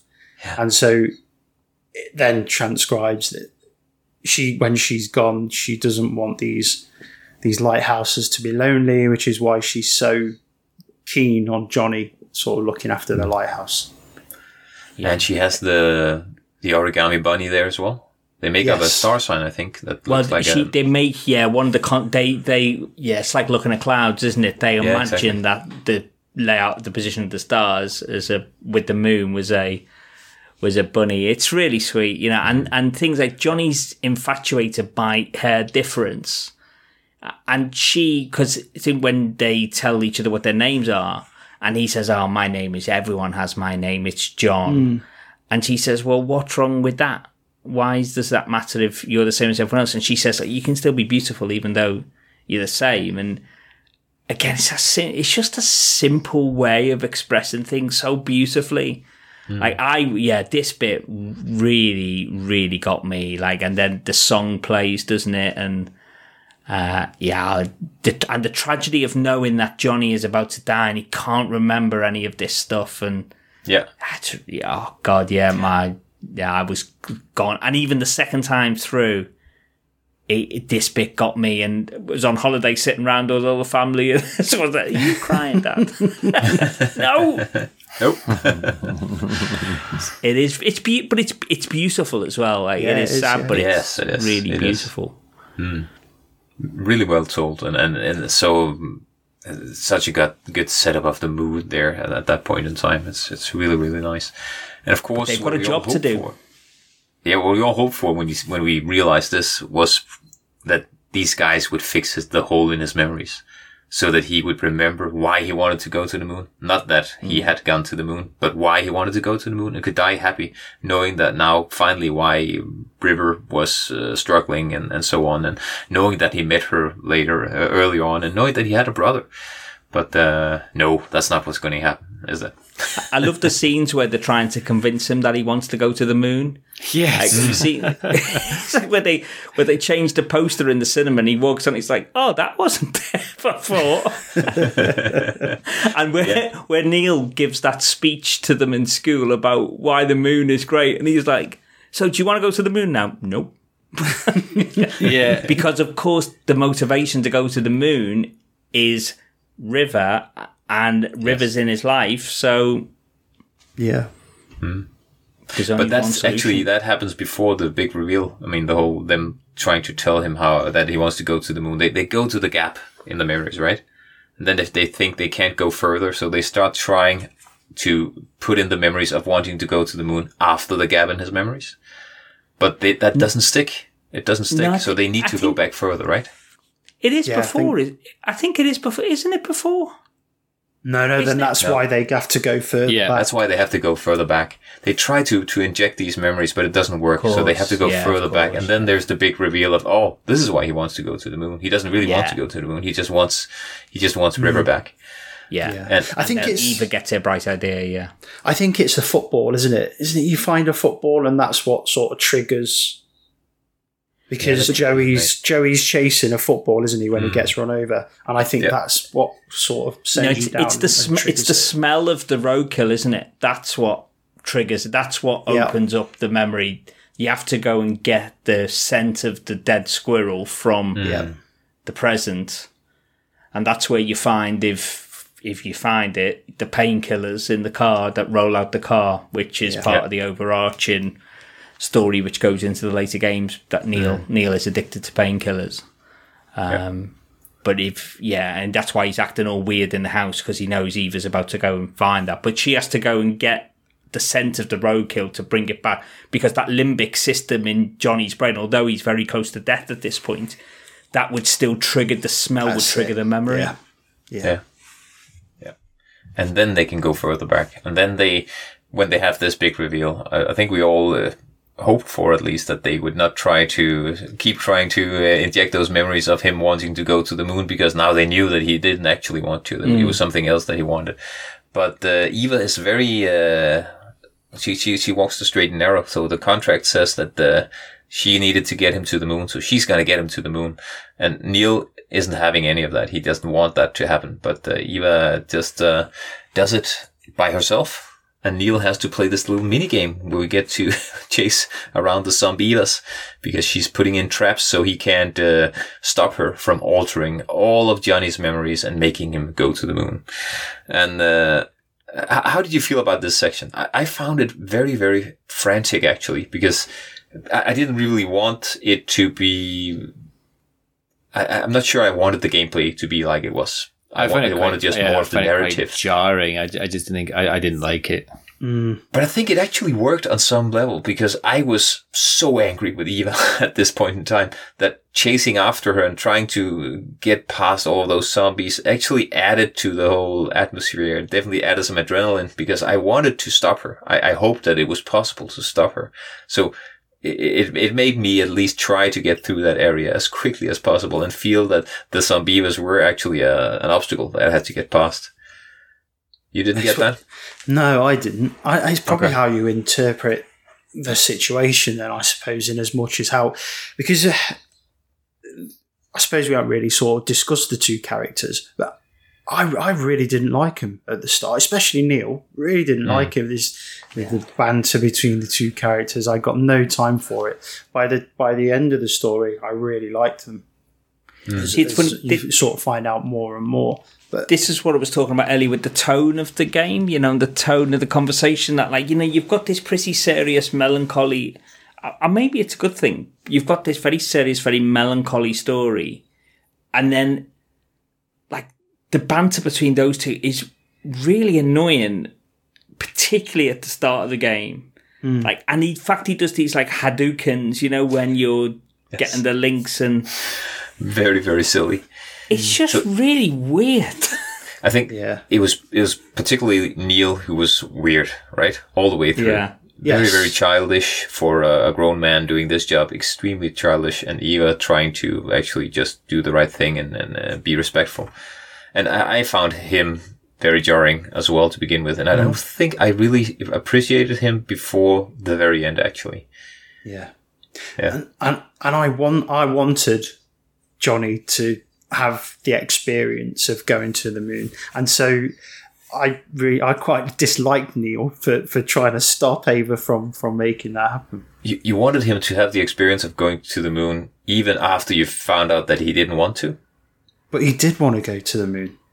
No, he wanted to see River again. That's that's yeah, but because they'd arranged that was he what they'd arranged to meet on the moon. So that's why he wanted to go to the moon. So he did want to go to the moon because he'd okay, arranged okay. to meet. But he didn't need River to go there. to the moon because he had her in his life. And did you realize? Did you guys realize that that's what Eva was trying to do was essentially eradicate River from his memories? Mm, yeah, yeah, yeah.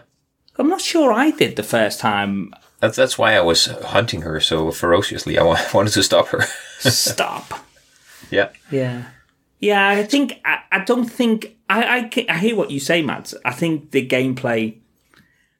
I hear what you say. I think it, do, it, it does... The second time through, I actually appreciated it a bit more because I knew what was going on and why he put that section of gameplay in. But I also... I also agree with Andy, particularly on the first time through, I actually really hated this section, and the whole Zombieva thing's stupid. Mm. Um, and then but I see, can appreciate it more from the second time. And then okay. you see in one of the minisodes, don't you, how how it made Eva feel? Yeah, mm. yeah, which was a nice little touch, I thought. Yeah, yeah, yeah. yeah. The minisodes are actually really good at fleshing out the two characters. Yeah, yeah, yeah. They're indeed.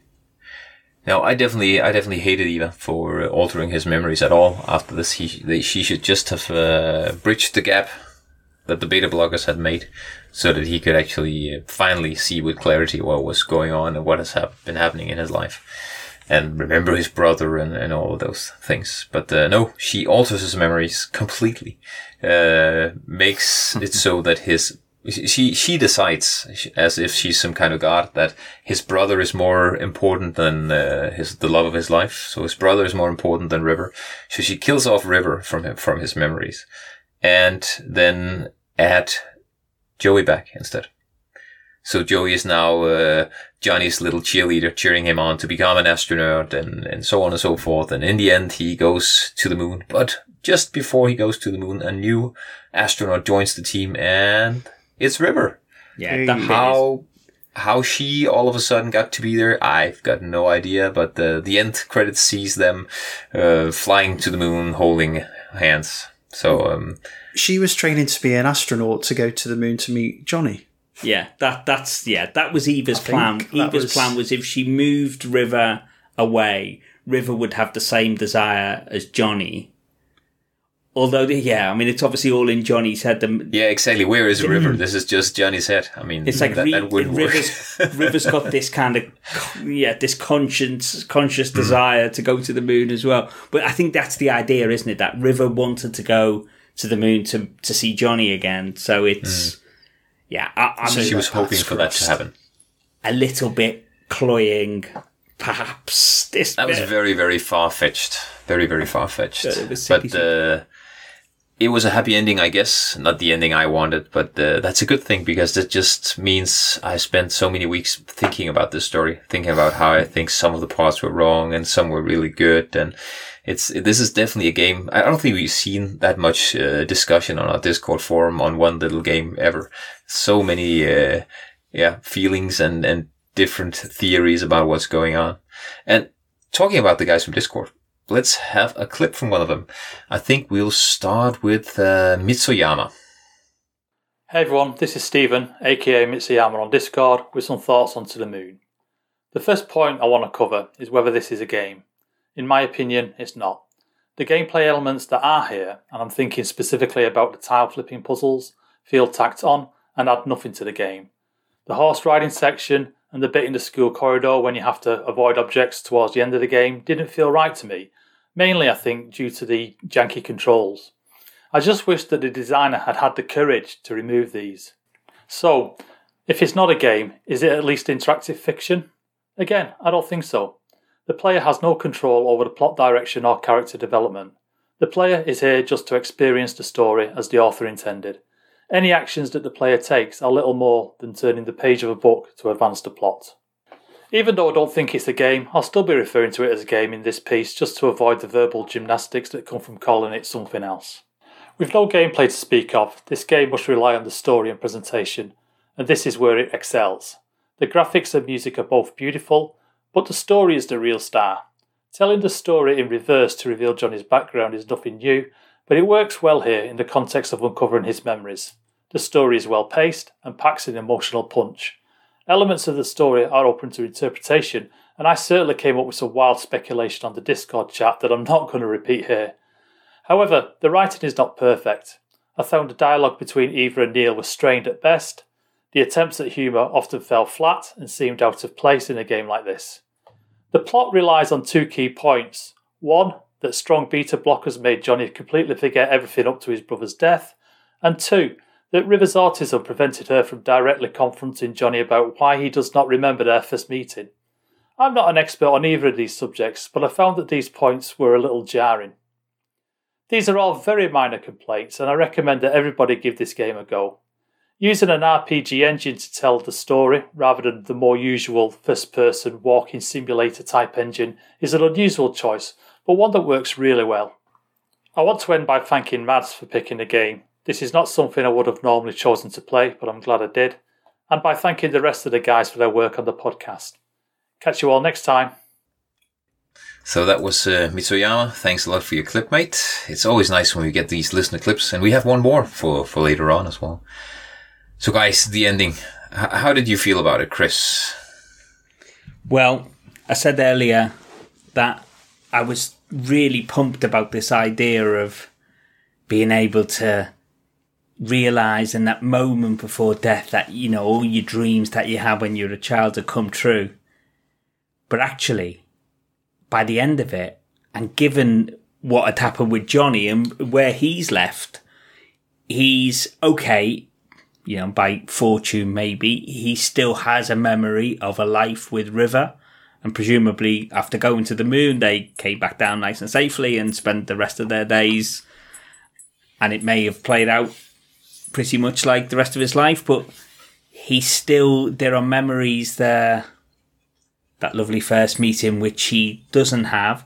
And he has this weird memory of his brother who died, who wasn't really real. I mean, is that a good thing? I was like, well, I don't know. Would I, you know, I lost a brother quite young, and it's like, I don't know whether I would want, I don't know, because if you were there and you'd had memories and that weren't real, you wouldn't know they weren't real. But actually, I wouldn't want any of my memories of my life changed, even no. if they were potentially better ones, if I'd have become Liverpool's number nine and the next Ian Rush and all the things I dreamed of when I was a kid.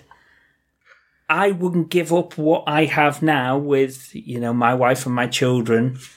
I wouldn't want to give up. I, would, I wouldn't want to die without the memory of these amazing things that have happened to me, even though, you know, objectively, they're perhaps a little bit more mundane than what my dreams were. And it actually kind of really got me thinking, and I was reflecting on this the second time too I played, which I, I think sometimes, you know, we all sometimes wish that things were different in some ways, but actually we all have things that we ought to be very proud of and we ought to be really happy with. And actually just made me think, this is actually, I'm very, very happy and I'm very content and I'm re- I wouldn't change a thing. And it did. I mean, it did make me think, actually, I wouldn't, I wouldn't change anything about my life, and I wouldn't want anything. I wouldn't want my experiences or my memory of my experiences to be any different, because, you know, life has its ups and downs. Of course it does. But they're mine, and I wouldn't want that to change. Not for any money in the world would I pay for anything to change. I actually no, felt quite, our, quite profound. Our past and therefore our memories are definitely what defines us as human beings. So, yeah, for so sure. You, well, that's all we just are, take right? that away. Yeah. I mean, all we are is a bunch, you know, by the time we die, all we are is what we've experienced and what we've perceived. That's yes. all we have. Yeah. And that's why I think this story has two huge things it wants you to think about. One is the decision made by the mother to clear her child's memory to prevent some kind of trauma, I guess. And the other is Johnny's decision to alter his memory, or maybe Sigmund Corp's uh, decision to actually offer this service. Is that okay, and or isn't it? Yeah. So I, I think for me, who I've actually got three kids who are going through a lot of trauma, and has been for eleven years now. If, I, would I choose to to just to erase that? I definitely would, years back, mm. but th- later on, I mean, when they get through it, no, they, that's part of what forms them as human beings.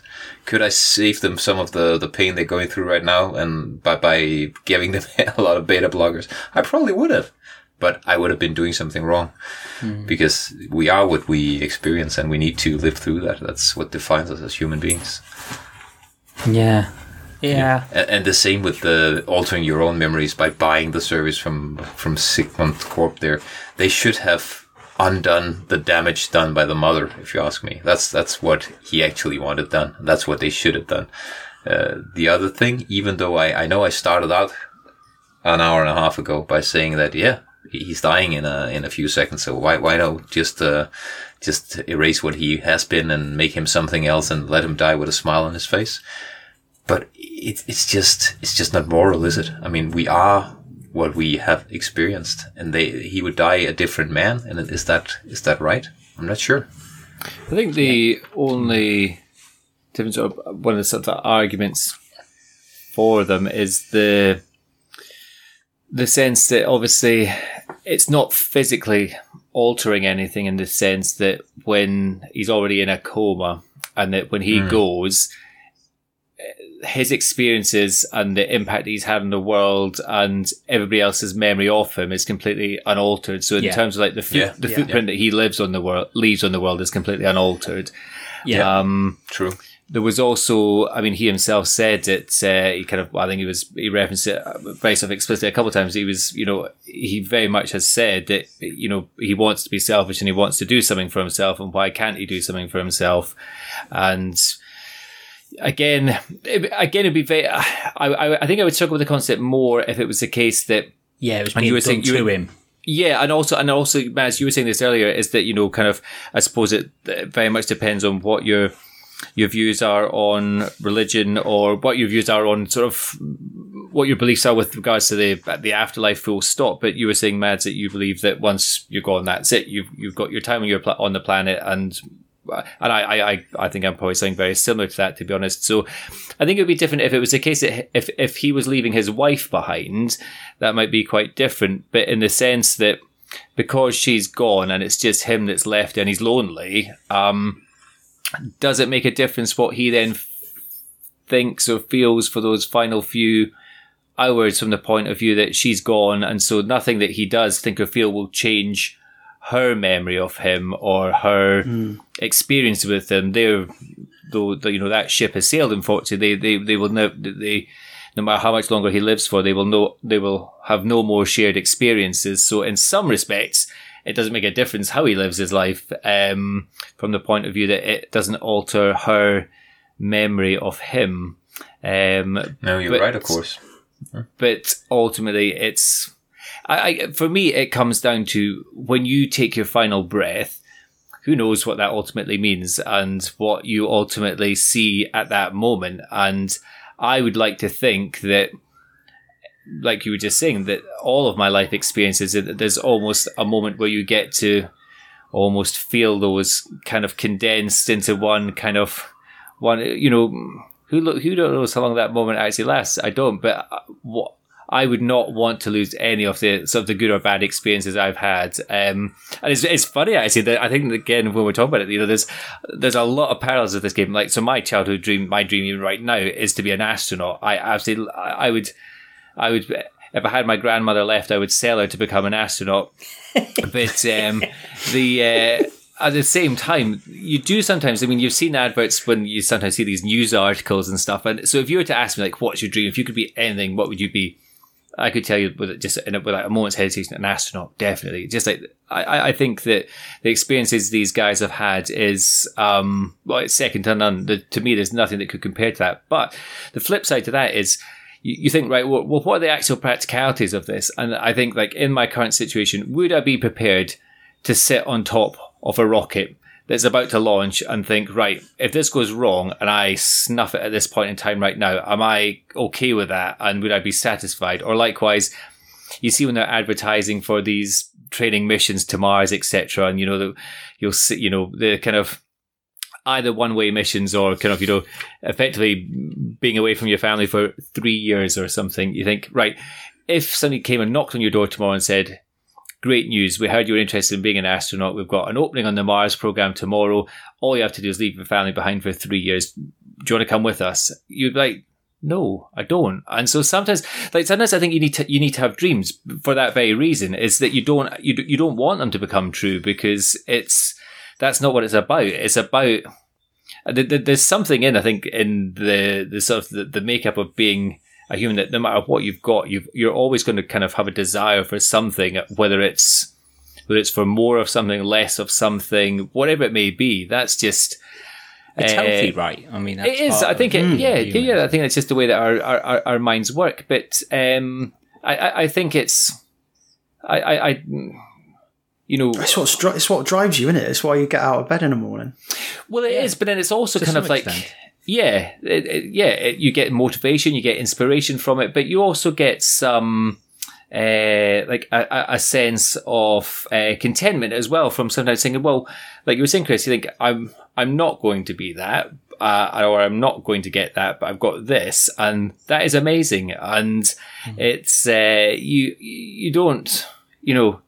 It'd be impossible because if, if if that came true, you'd then like, what then fills that void? And it's always, you know, something yeah. else, something else, something else. But um, yeah.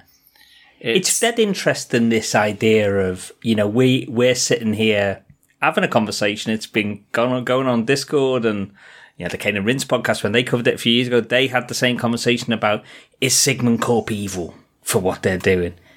I, It's a load of baloney, really, isn't it? Because these are people who are paying for a service mm. to be done. And as you've just said, Andy, you know, there's no, no one's, they don't, it doesn't change anything. We're no. not talking about changing, actually changing someone's life. We're talking about in that moment before death, their perception.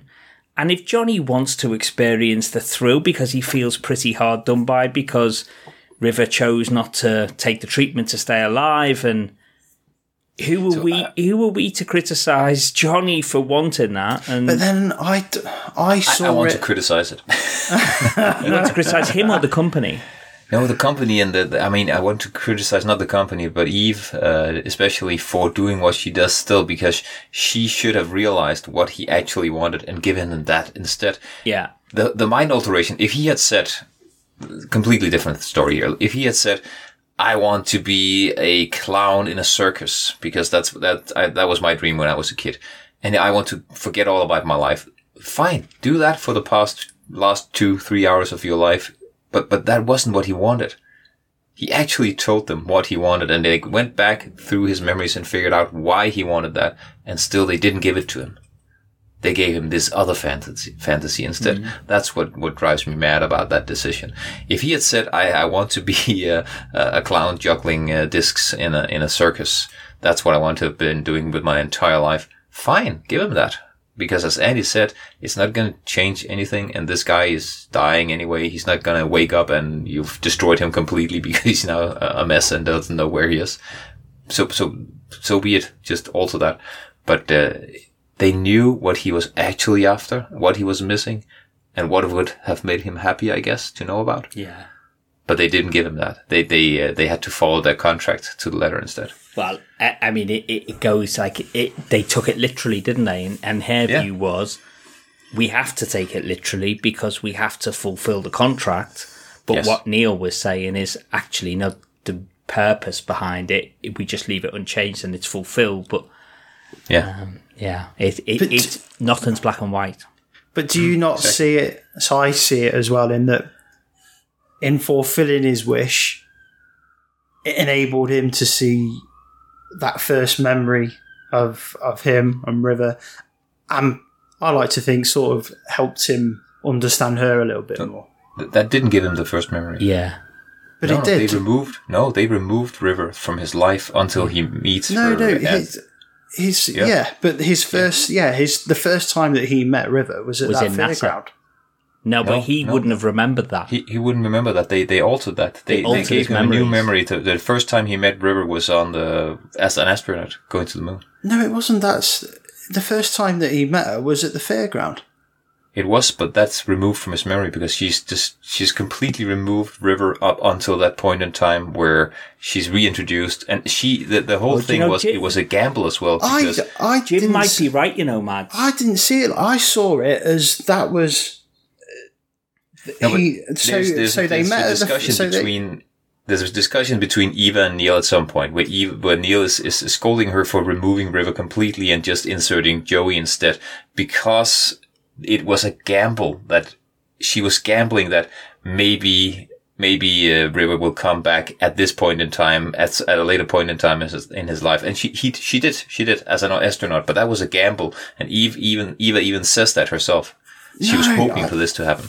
But do you know the reason I why I thought... think, you, the reason why I think Jim might be right is that the the point at which River is taken away, and you see River being removed, don't you, was mm-hmm. from the school corridor where she's yeah. sitting on the step. He never goes and asks her out. But, but and he, that, that's on, because he doesn't bridge, she doesn't bridge the gap.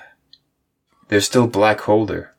So he, he, he doesn't have his earliest but, memories. No, they So are, he, he wouldn't remember any of that. She just removed her from the first point in time that he right now remembers. No, because that, then that is what Neil is, is, is, is, uh, is going on about. Because he remembers giving her the rabbit from the fairground. They had that, they had that meeting where he gave her the rabbit, and she remembers that, and she's still got this rabbit. Does she? Is that and she, and that the, last, the platypus? Uh, not the rabbit, sorry, the platypus. The platypus. Does she, she? Yeah, she's still got that platypus. And in the end, I think one of the, the two kids get it. You know, the kids that are playing the piano, uh, mm. Tommy and Sarah. They they yeah, end but up. But that's with a, that's the in the real life. That's in yeah, real life. Yeah, but she erased. So I took it as Eva erased everything after that meeting. So when they have that meeting and they're they're looking up at the sky at the stars, and then. Uh, Johnny's mum comes looking for him, and he and he goes off with Johnny's mum. Everything after that that point was was changed, changed in in Johnny's mind. Until until and and then of Joey never dies. Everything yeah. after after that point, I took it from. I think you could be right, the, Jim. The, where yeah, Joey gets where Joey gets run over is after they meet at the fairground. That's right. Yeah. And then mm. Joey never gets run over, so everything up to that point stays as it is, and then Joey gets run over, or doesn't, because Eva changes the memory, and then everything after that changes. John, Johnny never speaks to her on the stairs to ask her out on, on a date, uh, because I think Joey wants to go to the gym or something. I can't remember what it is now. Um, and then they and then they never met again, and the whole thing was, Eva says, oh, that's all right, that there'll be another river, but there was never another river until Johnny went to the moon because he had that that, that motivation to go to the moon. Eva had Eva the uh, river river had the same motivation to go to the moon, and then their paths crossed again. Yeah, on, but there there the is no river. River has no nothing. She she's got no agency here at all. This is all Johnny's memories. Yeah, oh, yeah, of course it is. Yeah. So, yeah. so she she was she was betting yeah. on. The fact that subconsciously he would remember the we want to reconvene on the moon, and that would insert River at this point in yes. time. But it was a bet. She wouldn't. She wasn't yeah. sure that he would even remember her at all. Yeah, yeah. Mm. It's interesting. I, I I must until this moment I had thought like Mads mm. that everything had been changed and that was his first meeting. But I actually now, Jim, I actually think Jim's right. I think that yeah. it would make sense of the way. She was removed. It makes more sense, I think, that he does remember now. Remember the first meeting. Okay, so I was I was certain that she didn't like uh, bridge the gap in his memory. She just altered whatever came after that. I mean, reinserted uh, Joey because uh, he subconsciously remembered him anyway, and then uh, removed River completely from the equation yeah. because she wanted to drive him to the moon. Yeah. And then bet on the fact that subconsciously he would insert River himself when he got to the moon in some way. But it's it's awesome that the game makes us think about these things yeah, and view yeah, these wonderful. things completely differently. Yeah. Mm-hmm. Yeah. Yeah. yeah. But now now you just made me look forward to playing it the second time even more, and I, I need to, to actually see what happens in that, that point. Yeah. I think that is... Um, I haven't played it through twice. I think that's... Yeah, I think that's even something which I think even on the third playthrough I will get, because I think this you know, is a story with layers, you know, and, and there are yeah. there is real depth to it, and even the characters who were bloody annoying from the first, first certainly first half of the game, maybe a bit more. There's even depth to them, and yeah, yeah, I love I love that yeah. conversation where she says, "But there's always another river," and he was like, "No, no, there isn't." You know, she was the only one, and it's. You know, we've all experienced, you know, finding, you know, the, the, the person who we, you know, we married and everything. And I think that is, you can't just say, look, there's always somebody else out there. You know, it just doesn't work like mm. that. And there's so many yeah. beautiful little touches like that. Such a yeah. wonderful story. Yeah. Yeah, yeah, definitely. Definitely. So before we wrap up, should we just listen to Morpen, who's been playing this game as well? He's got some, some views on whether this is actually a game, for example. And I think he agrees with us on uh, many of his points. So let's listen to him here. Hi, this is Morpen with some thoughts on To the Moon. I began this game long, long ago, but never played more than thirty minutes. And I couldn't remember why until I started it again for playthrough. The banter between the two protagonists, Eva and Neil, is just so off-putting that if I hadn't been playing along with everyone else on Discord, I would have given up again. Neil in particular is unprofessional to the point of being a caricature. So we follow these memory specialists backwards through Johnny's memories in their search for why he asked for them to create a memory of him going to the moon. We learn a lot about Johnny's marriage to the autistic River as it becomes more troubled and she grows more distant. I enjoyed the simple puzzles between memories, in fact really enjoyed them as they became more complicated and required more study to solve in the minimum amount of moves. Some of Johnny's memories are missing, but Eva and Neil manage to recover them. They learn that Johnny and River met as children at a carnival, and, looking at the night sky, vowed to meet again on the moon, should they ever be separated. I'll admit that I had tears running down my face at this reveal. This scene is the standout moment in the game for me, but it isn't what I'll remember the most, because now the game takes a turn. Apparently, the company is obligated to fulfill Johnny's request of going to the moon to the letter, even though it was simply his subconscious desire to remember his first meeting with River and to be with her. So, Eva erases his memory of River completely. Their first date, their marriage, their house. She fabricates a life with his twin brother Joey, still alive, as a cheerleader for Johnny, who now grows up to be an astronaut. Johnny goes to NASA and, ooh, meets another young astronaut, River. The finale has them rocketing to the moon, holding hands in the shuttle. I cannot emphasize enough how completely, utterly evil Eva's solution is. She carried out Johnny's request, but fully ignored the spirit of it, and in fact, I would say knowingly worked contrary to it. I enjoyed this game, enjoyed the music, enjoyed the discussion on Discord, but I don't know how I feel about To the Moon. Wiping someone's memories of a loved one they've lost, that you know they want to recover, just to dot some I's and cross some T's on a contract, deleting all those special moments. It's just immoral on a level I didn't expect. Just thinking about it makes me angry, if I'm honest. And uh, that's all I can say about To the Moon.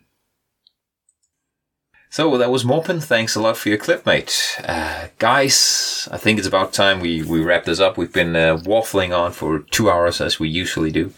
So it's it's, it's time to uh, to get the, the minisodes covered as well, I guess. Mm. Any, any final words on the main game itself? I loved it. I would uh, recommend everybody go play it now. It's not going to waste a lot of your time, and it's a beautiful little story. So pick it up on Switch or Steam or wherever you can find it. It's been released for a lot of different platforms, actually, hasn't it? Yeah, it's. And I think if you're listening, if you're listening close to when this comes out, it's on sale on G O G. I think like okay. a pound or yeah. something, like yeah. just over yeah. a quid, which yeah. is just criminal, isn't it? mm. Well, yeah, yeah. yeah buy buy it twice for that. for that yeah, price yeah. yeah it's just an obscene yeah likewise yeah like like we all I think we've all bought it twice yeah, yeah. Andy didn't not intentionally even, in some cases yeah well, it's, it's probably yeah. worth pointing out that if you're playing the Switch version um, currently as we record this the minisodes aren't on the Switch version. That's no, a shame I haven't played those. Yeah that's no. a shame. Yeah, that is a shame. I think it's a wonderful game. I think well I think it's a wonderful story. Yeah. With um, yeah, the gamey elements, meh, meh. I could completely take a leave. I would wish that I wish there was less game in inverted commas and more story. That's what I I adored the story. And look, guys, there are sequels as well to this. You know, mm, this is yeah. part, now part of a series, which, you know, almost like an anthology series. There's an overarching um, story between Eva and Neil with each, I think it's Imposter Factory and Bird Story, where yeah. there are different different characters who've wanted their memories changed. So, um, just at one point, actually, I wanted just to quickly get your views on before we wrap up. We all went into this, I think, with various expectations of a sad story. You know, this is going to be, it's a tearjerker. You know, it's it's going to be quite an emo. I certainly did, and I think I might have probably sowed the seed with, with you guys if you didn't already know. There is an element, I think, where you're kind of like, if you know something's going to be emotional, like you're waiting, aren't you, to feel... You're waiting for, to feel emotional. Come on, mm. when am I going to cry? Come on, game. Give it give it to me. You know, I'm waiting here. I've kind of got my handkerchief ready. Like, I would have loved to have gone into this completely and totally blind to it, like not expecting anything. I would have loved to have just picked this up on day one without reading a review and thought, oh, what's this? And just played it. Because I think it would have absolutely knocked me for six. I think because I was expecting it to be... sad and emotional, you're almost kind of waiting for the moment where it really kind of hits you in the gut and it lessens the impact a little bit. Did you guys feel any of that? Uh, maybe, but I think as soon as you go into it, it's, you know, you're, you're told, aren't you, that you're going to grant the wish of a dying person. So you... mm, yeah, and the, the the whole the music definitely sets the scene yeah. as well. So yeah, you yeah. the music you're, you're kind of there in that mood immediately, so so no, I don't think it lessened it for me. No, yeah, I, I did expect a, f- a mile away that uh, when I finally figured out why he wanted to go to the moon, it would probably be a tearjerker. But uh, apart from that, no. I find the uh, the which I didn't know about obviously was. You obviously knew that the, the story largely related to, to him and his wife, but um, I got more upset about the parts, the, the part of the story with his brother. That was probably the one that kind of had more impact on me from the point of view that you look at. I've I've got one brother, uh, very close in age, very close, full stop. And again, it was just sort of, you just kept reflecting on the story, and you think, you know, what if this had happened in my life, and all, you know, mm. kind of.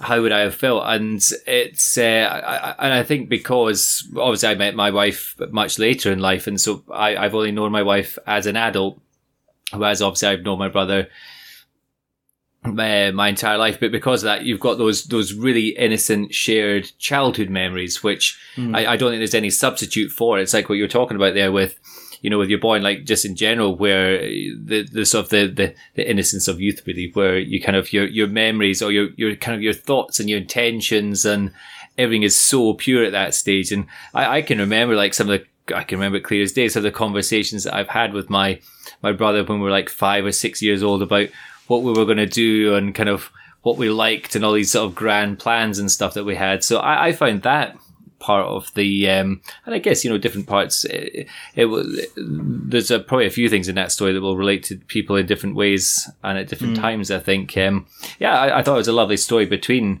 um him and his wife, but that it wasn't the part that had the most emotional impact. It was more, I could say, the, the um yeah mm. the part with his I'm brother. glad I'm glad I'm glad it didn't. Yeah, and it's you good because that that was completely uh, because I didn't know that that was going to be in there or not, and mm. uh, yeah, and, and so that's maybe maybe I, like you say, had I not known anything about the game, then maybe the sort of the, the, the main plot beat would have been the one that had the most impact. But because I kind of knew roughly that's kind of what, what we would be expecting, then mm. it maybe lessened it slightly. I just wonder playing the sequels, given that I think they are the same kind of thing, which with different characters. I don't know whether it'll be like one, you know, to the well too many times. I don't know. Time will Possibly, tell. Possibly, yeah. Future mm. seasons of playthrough, perhaps we can. Uh, oh, uh, because yeah. we don't play sequels. Yes, we do, mate. We do now. In two games' time. Exactly. Yes. Hmm? But yeah, so no, it was a great. Wanna, it was, do we want to touch on the choice, mini- Mads. Do we want to touch on the minisodes? I mean, they're not. I wouldn't say they were essential, but they are. No. Nah. I found the second one particularly quite sad. Yeah, I yes, think yep. they just give a bit more sort of background with the characters, like you said earlier on, I think, Chris. Yeah, I think the actual sort of in the first episode, you just sort of moving between forwards yeah. and backwards in a party, aren't you? And it's well, it, it tells you that there is public dissent, doesn't it? To, there's a protest. It's Christmas, and there's a protest mm. about what what Sig Corp are doing. Yeah, um, I like that. The overarching story between the two episodes, but what you actually do in them isn't. Yeah, yeah. That, that they, they're two small, what, twenty, thirty minutes. Yeah, mini games. If that. And they try to flesh out the story of both Sigmund Corp, or just a little though, because that's all we need to know is that there is a public outcry, uh, there's some demonstrations against what they're doing. Yeah. Mm-hmm. What it really does is it fleshes out Neil as a character. Um, I, I'm thinking that Neil is someone who's actually a bit autistic himself. That's mm-hmm. that was my uh, take on it, because he's. He's very different from all the other guys. He he doesn't attend the party. He has to be dragged down there, and yeah. uh, he doesn't want to be with other people. Really, the only one that she, he actually wants to be with is, is Eva. It's Eva, yeah, uh, yeah, and yeah. and uh, I think that's. I actually liked playing those little minisodes because it gave it gave Neil some kind of attachment to River, and and kind of explains maybe why he was so fond of River, and yeah. why he didn't want River to disappear from, uh, or he didn't want that River, the real River, the River that was autistic or had Asperger's or whatever it's called. Uh, he he didn't want that River to disappear because he is kind of that River. He he is that person himself. Yeah. So he didn't want her altered into some uh, super River that uh, is a spaceman and can go to the moon. He he wanted to to keep the real person there. So in the that, sec- that's my takeaway from it, at least. In the second one, the bit where she comes back to him, she comes back with her sister. And yeah. basically has like a Christmas party with him. Mm. He's imagining that, isn't he? He's in the machine. He puts the yes. machine on himself. And that is yeah. his, in his, all going on in his head, isn't it? Yeah, that that was my guess as well. Yeah. That's so sad. Like that. It is sad. When the credits rolled on that, I was like, crikey, that is really bleak. I mean, he's mm. he's obviously so lonely that he... or so in love with Eva that he uses the machine to create this memory of a Christmas where she comes back to yep. him. That's really sad, man. Yeah, because I think in the first episode we see her drive away, don't we? And yeah, yep. and yeah, yep. yeah, yeah. Oh, it'd be interesting. I mean, the future, the other, the sequels would be dead interesting to see, and how that, you know, given the the stuff with the painkillers as well with Neil. Yeah, mm. there's there's definitely some depth there with those characters. So when I have a first game in a series that I like as much as I do with this one, I, I actually never want to play the sequels, because for, for somehow it it can only like uh, make the experience of the first one worse. It it can't do anything good to it. So, yeah, so I'm not sure I'm ever going to play them. But the experience of the second one might be better. It could mm. be, but I'm doubting it. Would you not like to see where the characters go? Because I think that's my sort of motivation for wanting to play the sequel. No, I, I wouldn't actually. I, I, I think I've, my, my my mental image of where they are and how I interpret Neil after those uh, final two. I liked those final two mi- minisodes yeah. because they did tell me a little bit extra. And I, for me, he told me, as I said, how, how he was uh, feeling about River. Uh, that's enough. I don't I don't need him to be fleshed out even more, actually. Okay. Interesting. Mm. There we go, eh? Yeah, it was a great choice, Mads. Yeah. Another one that I would never in a million years have played. I'd never even heard of it until you picked it for season four. Yeah, so. I'm glad you liked it. I was I was kind of nervous, actually. Yeah, it's cracking game. But it seems to be a game that uh, pretty much everyone who played it with, along with us on Discord, uh, liked it, even though they disliked some of the more gamey elements, like uh, like you guys did as well. So on that, yeah. on that note, on the gamey elements. How Give me more, solve, I say. how, how, how did you solve the puzzles? Was there uh, what was the what was the knack to solving the puzzles? I could solve like there was quite a few that I got in the minimum time or the minimum moves, mm. but without actually knowing why as such. I was just sort of eyeballing it, and yeah, yeah, it is. It, they are qu- quite simple logic puzzles, really. Yeah. So it, and they're they're only like four or five moves every time, so yeah. you can see all the moves if you just uh, squint a bit. There was yeah. there was one that I had to check a guide for. And I think it was okay. it was one with the with the no there was it was hard Chris check it out. There was um and if you it was I think there was some it was the one with the purple flowers, and if you don't move mm. a diagonal column first that throws everything out. And I, okay. I just couldn't wrap my head around it. No, I, I the first uh, four or five of those, I, I thought they were just annoying. Just go away and give me my story. But then I figured, okay, I'm, I'm just just gonna do my best with these as well. And then I did all of the others in the minimum moves, because if you just sit there and look at it, it doesn't take too long. Actually, no. I, I was that's... about twenty-five or thirty moves on each of them. I got the infinity symbol on my total number of moves. Okay, I think I ended up with about five hundred moves across the year. But that's why I think they could have done so much more with that. In that you're mm. rebuilding these memories, you could do so much with with these little puzzles to, yeah, to like rebuild. It, it's a memory like and stuff. It's like that puzzle where you have to link the memories, you know, and you had to rotate mm. them around to to make the links. Yeah, like yep. just even just yeah, but you could do all sorts with that, like rebuilding. You could just I don't know, just thinking off the top of my head, like you've got Tetris shapes coming in, and you oh, rearrange damn. the Tetris shapes to. to hey, you, you got to play Puzzle Agent if you haven't already. That's a brilliant game by Telltale. Really, yeah. really good fun. Nice, interesting, wacky story, but uh, filled with, filled with, of course, with puzzles, because it is Puzzle Agent. I would have been happy with a, with an hour and forty-five minute cutscene. Yeah. Okay. Mm. Just give okay. me the story. I'll watch it. I'll move around a little bit, but by and large, I'm just watching the story. That would have been fine for me. Uh, nah, I think cause I, I like the interactivity. Yeah, I think because it's such a. Not he- yeah, kind of heavy story. Yeah, because it, cause it's this it, like the, you know the things that it makes you think about. I kind of welcome mm. that sort of little bit where it sort of takes you out, like and gives relief. You a little puzzle. Yeah, yeah. Mm, but yeah. I just think give me give me vary it a little bit and and eight way character movement. Yeah, yeah. All good then, gents. Andy, any final words from you?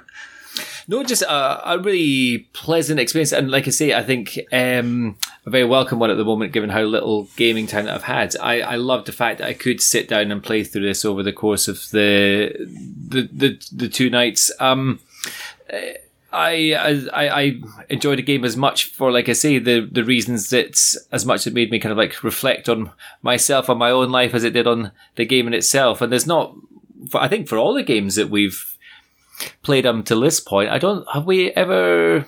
Is there is there anything else we've played that we've sort of thought about that's made us? There's been obviously there's a few that have been quite sort of or very emotional in terms of the story, but that's purely been, uh, you know, you, you've been purely focused on the story that you've been playing, not one that's sort of mm. that that this forced you to kind of. Um, well, it's almost like looking in a mirror at some point. So it's uh, yeah, a very unique game in that respect. I can't think mm. of another one that's made me kind of.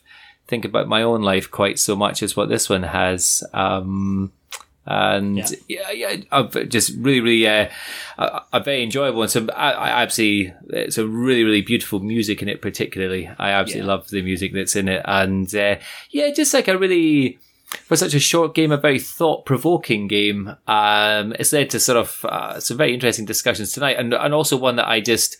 Um, I know that you were saying in the Discord that you'd finished up and you said, oh, I need to go away and think about it now for a while.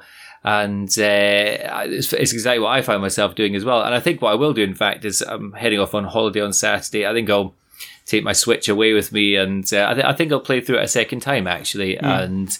And because uh, I can't play any of the other games we were playing with while, while I'm away. So I think, I'll, I think I'll take this away and play through it a second time and see what I take away from it on the second run. Mm. Yeah. Well worth doing. It's well worth a second look. For yeah, I, I, I feel. Hours. Yeah, I feel like just it, it would be the perfect way to do it on holiday, uh, sort of an hour, an hour and a half each night or something like that. It'd be. Um, I will. Uh, yeah, I'll look forward to that. Just watch out for those dusty corners of the room as the uh, eyes get a bit. yeah, this, yeah. Gotta lock myself in the bathroom. So, Jim, what are we doing next? Yes, exactly, Jim. Yeah, all, well, always moving forward. Um, the next one we're we're playing is is Vanquish.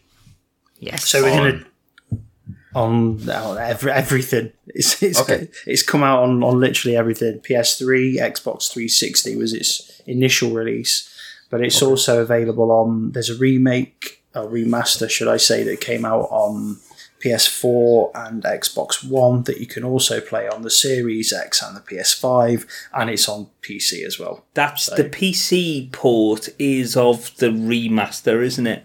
I believe so, yeah. I think, yeah, and it's uh, okay. I did look at it because it's fully com- verified with the Steam Deck, and I thought it'd be, I think... Oh, is it? Oh, nice. I think, is it Morpin, who's one of our Discord members, has already been at it on the Steam Deck. Um, but yeah, I don't know. I need to go back to the original, I think. Always need to go back to the original with these things, mm. although... Remaster does look... I think it was a light remaster. Can't have been much, can it? I think it was just a graphical sort of touch-up, really. I'll, I'll, yeah, I'll be playing that on the P S five, so... Okay. You're going to be playing the I'll remaster, probably pick up the P S three. Yeah, I am, yeah. Yeah. Yeah. I'm going to be playing it on P S three. The P S three version on the P S three. Yeah, I'll be doing that as well. I'm amazed there hasn't been a Switch port. It seems like it'd be perfect for that, but... Yeah. There you go.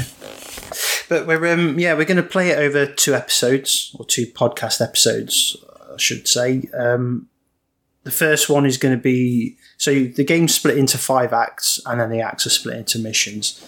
We'll play the first act, two acts, so acts one and two, and then we'll have a little bit of chat about the development as well in the pod, first podcast episode, and then the second podcast episode it'll be acts three to five. I've had a look on a few forum posts and things like that. It seems like the first two acts are probably somewhere between two and three hours. So if you sort of earmark that, I imagine, obviously we've got holidays and stuff like that, so probably, what, three weeks, roughly, something like that. Yeah, yeah. I would imagine. So we're talking two or three um, Matt's or Chris hours? I'll say, I'll say Chris. We'll go Chris okay. hours. Yeah, okay. So that's probably th- that's more like fifty given, for you then, Mads. So two or three hours for an expert game. Yeah, I think given the well, given the gameplay style as well. So for anyone that's not played it, think think Bayonetta, that sort of that sort of game, or uh, or Devil May Cry. Oh, here we go, Mads. You're gonna love it.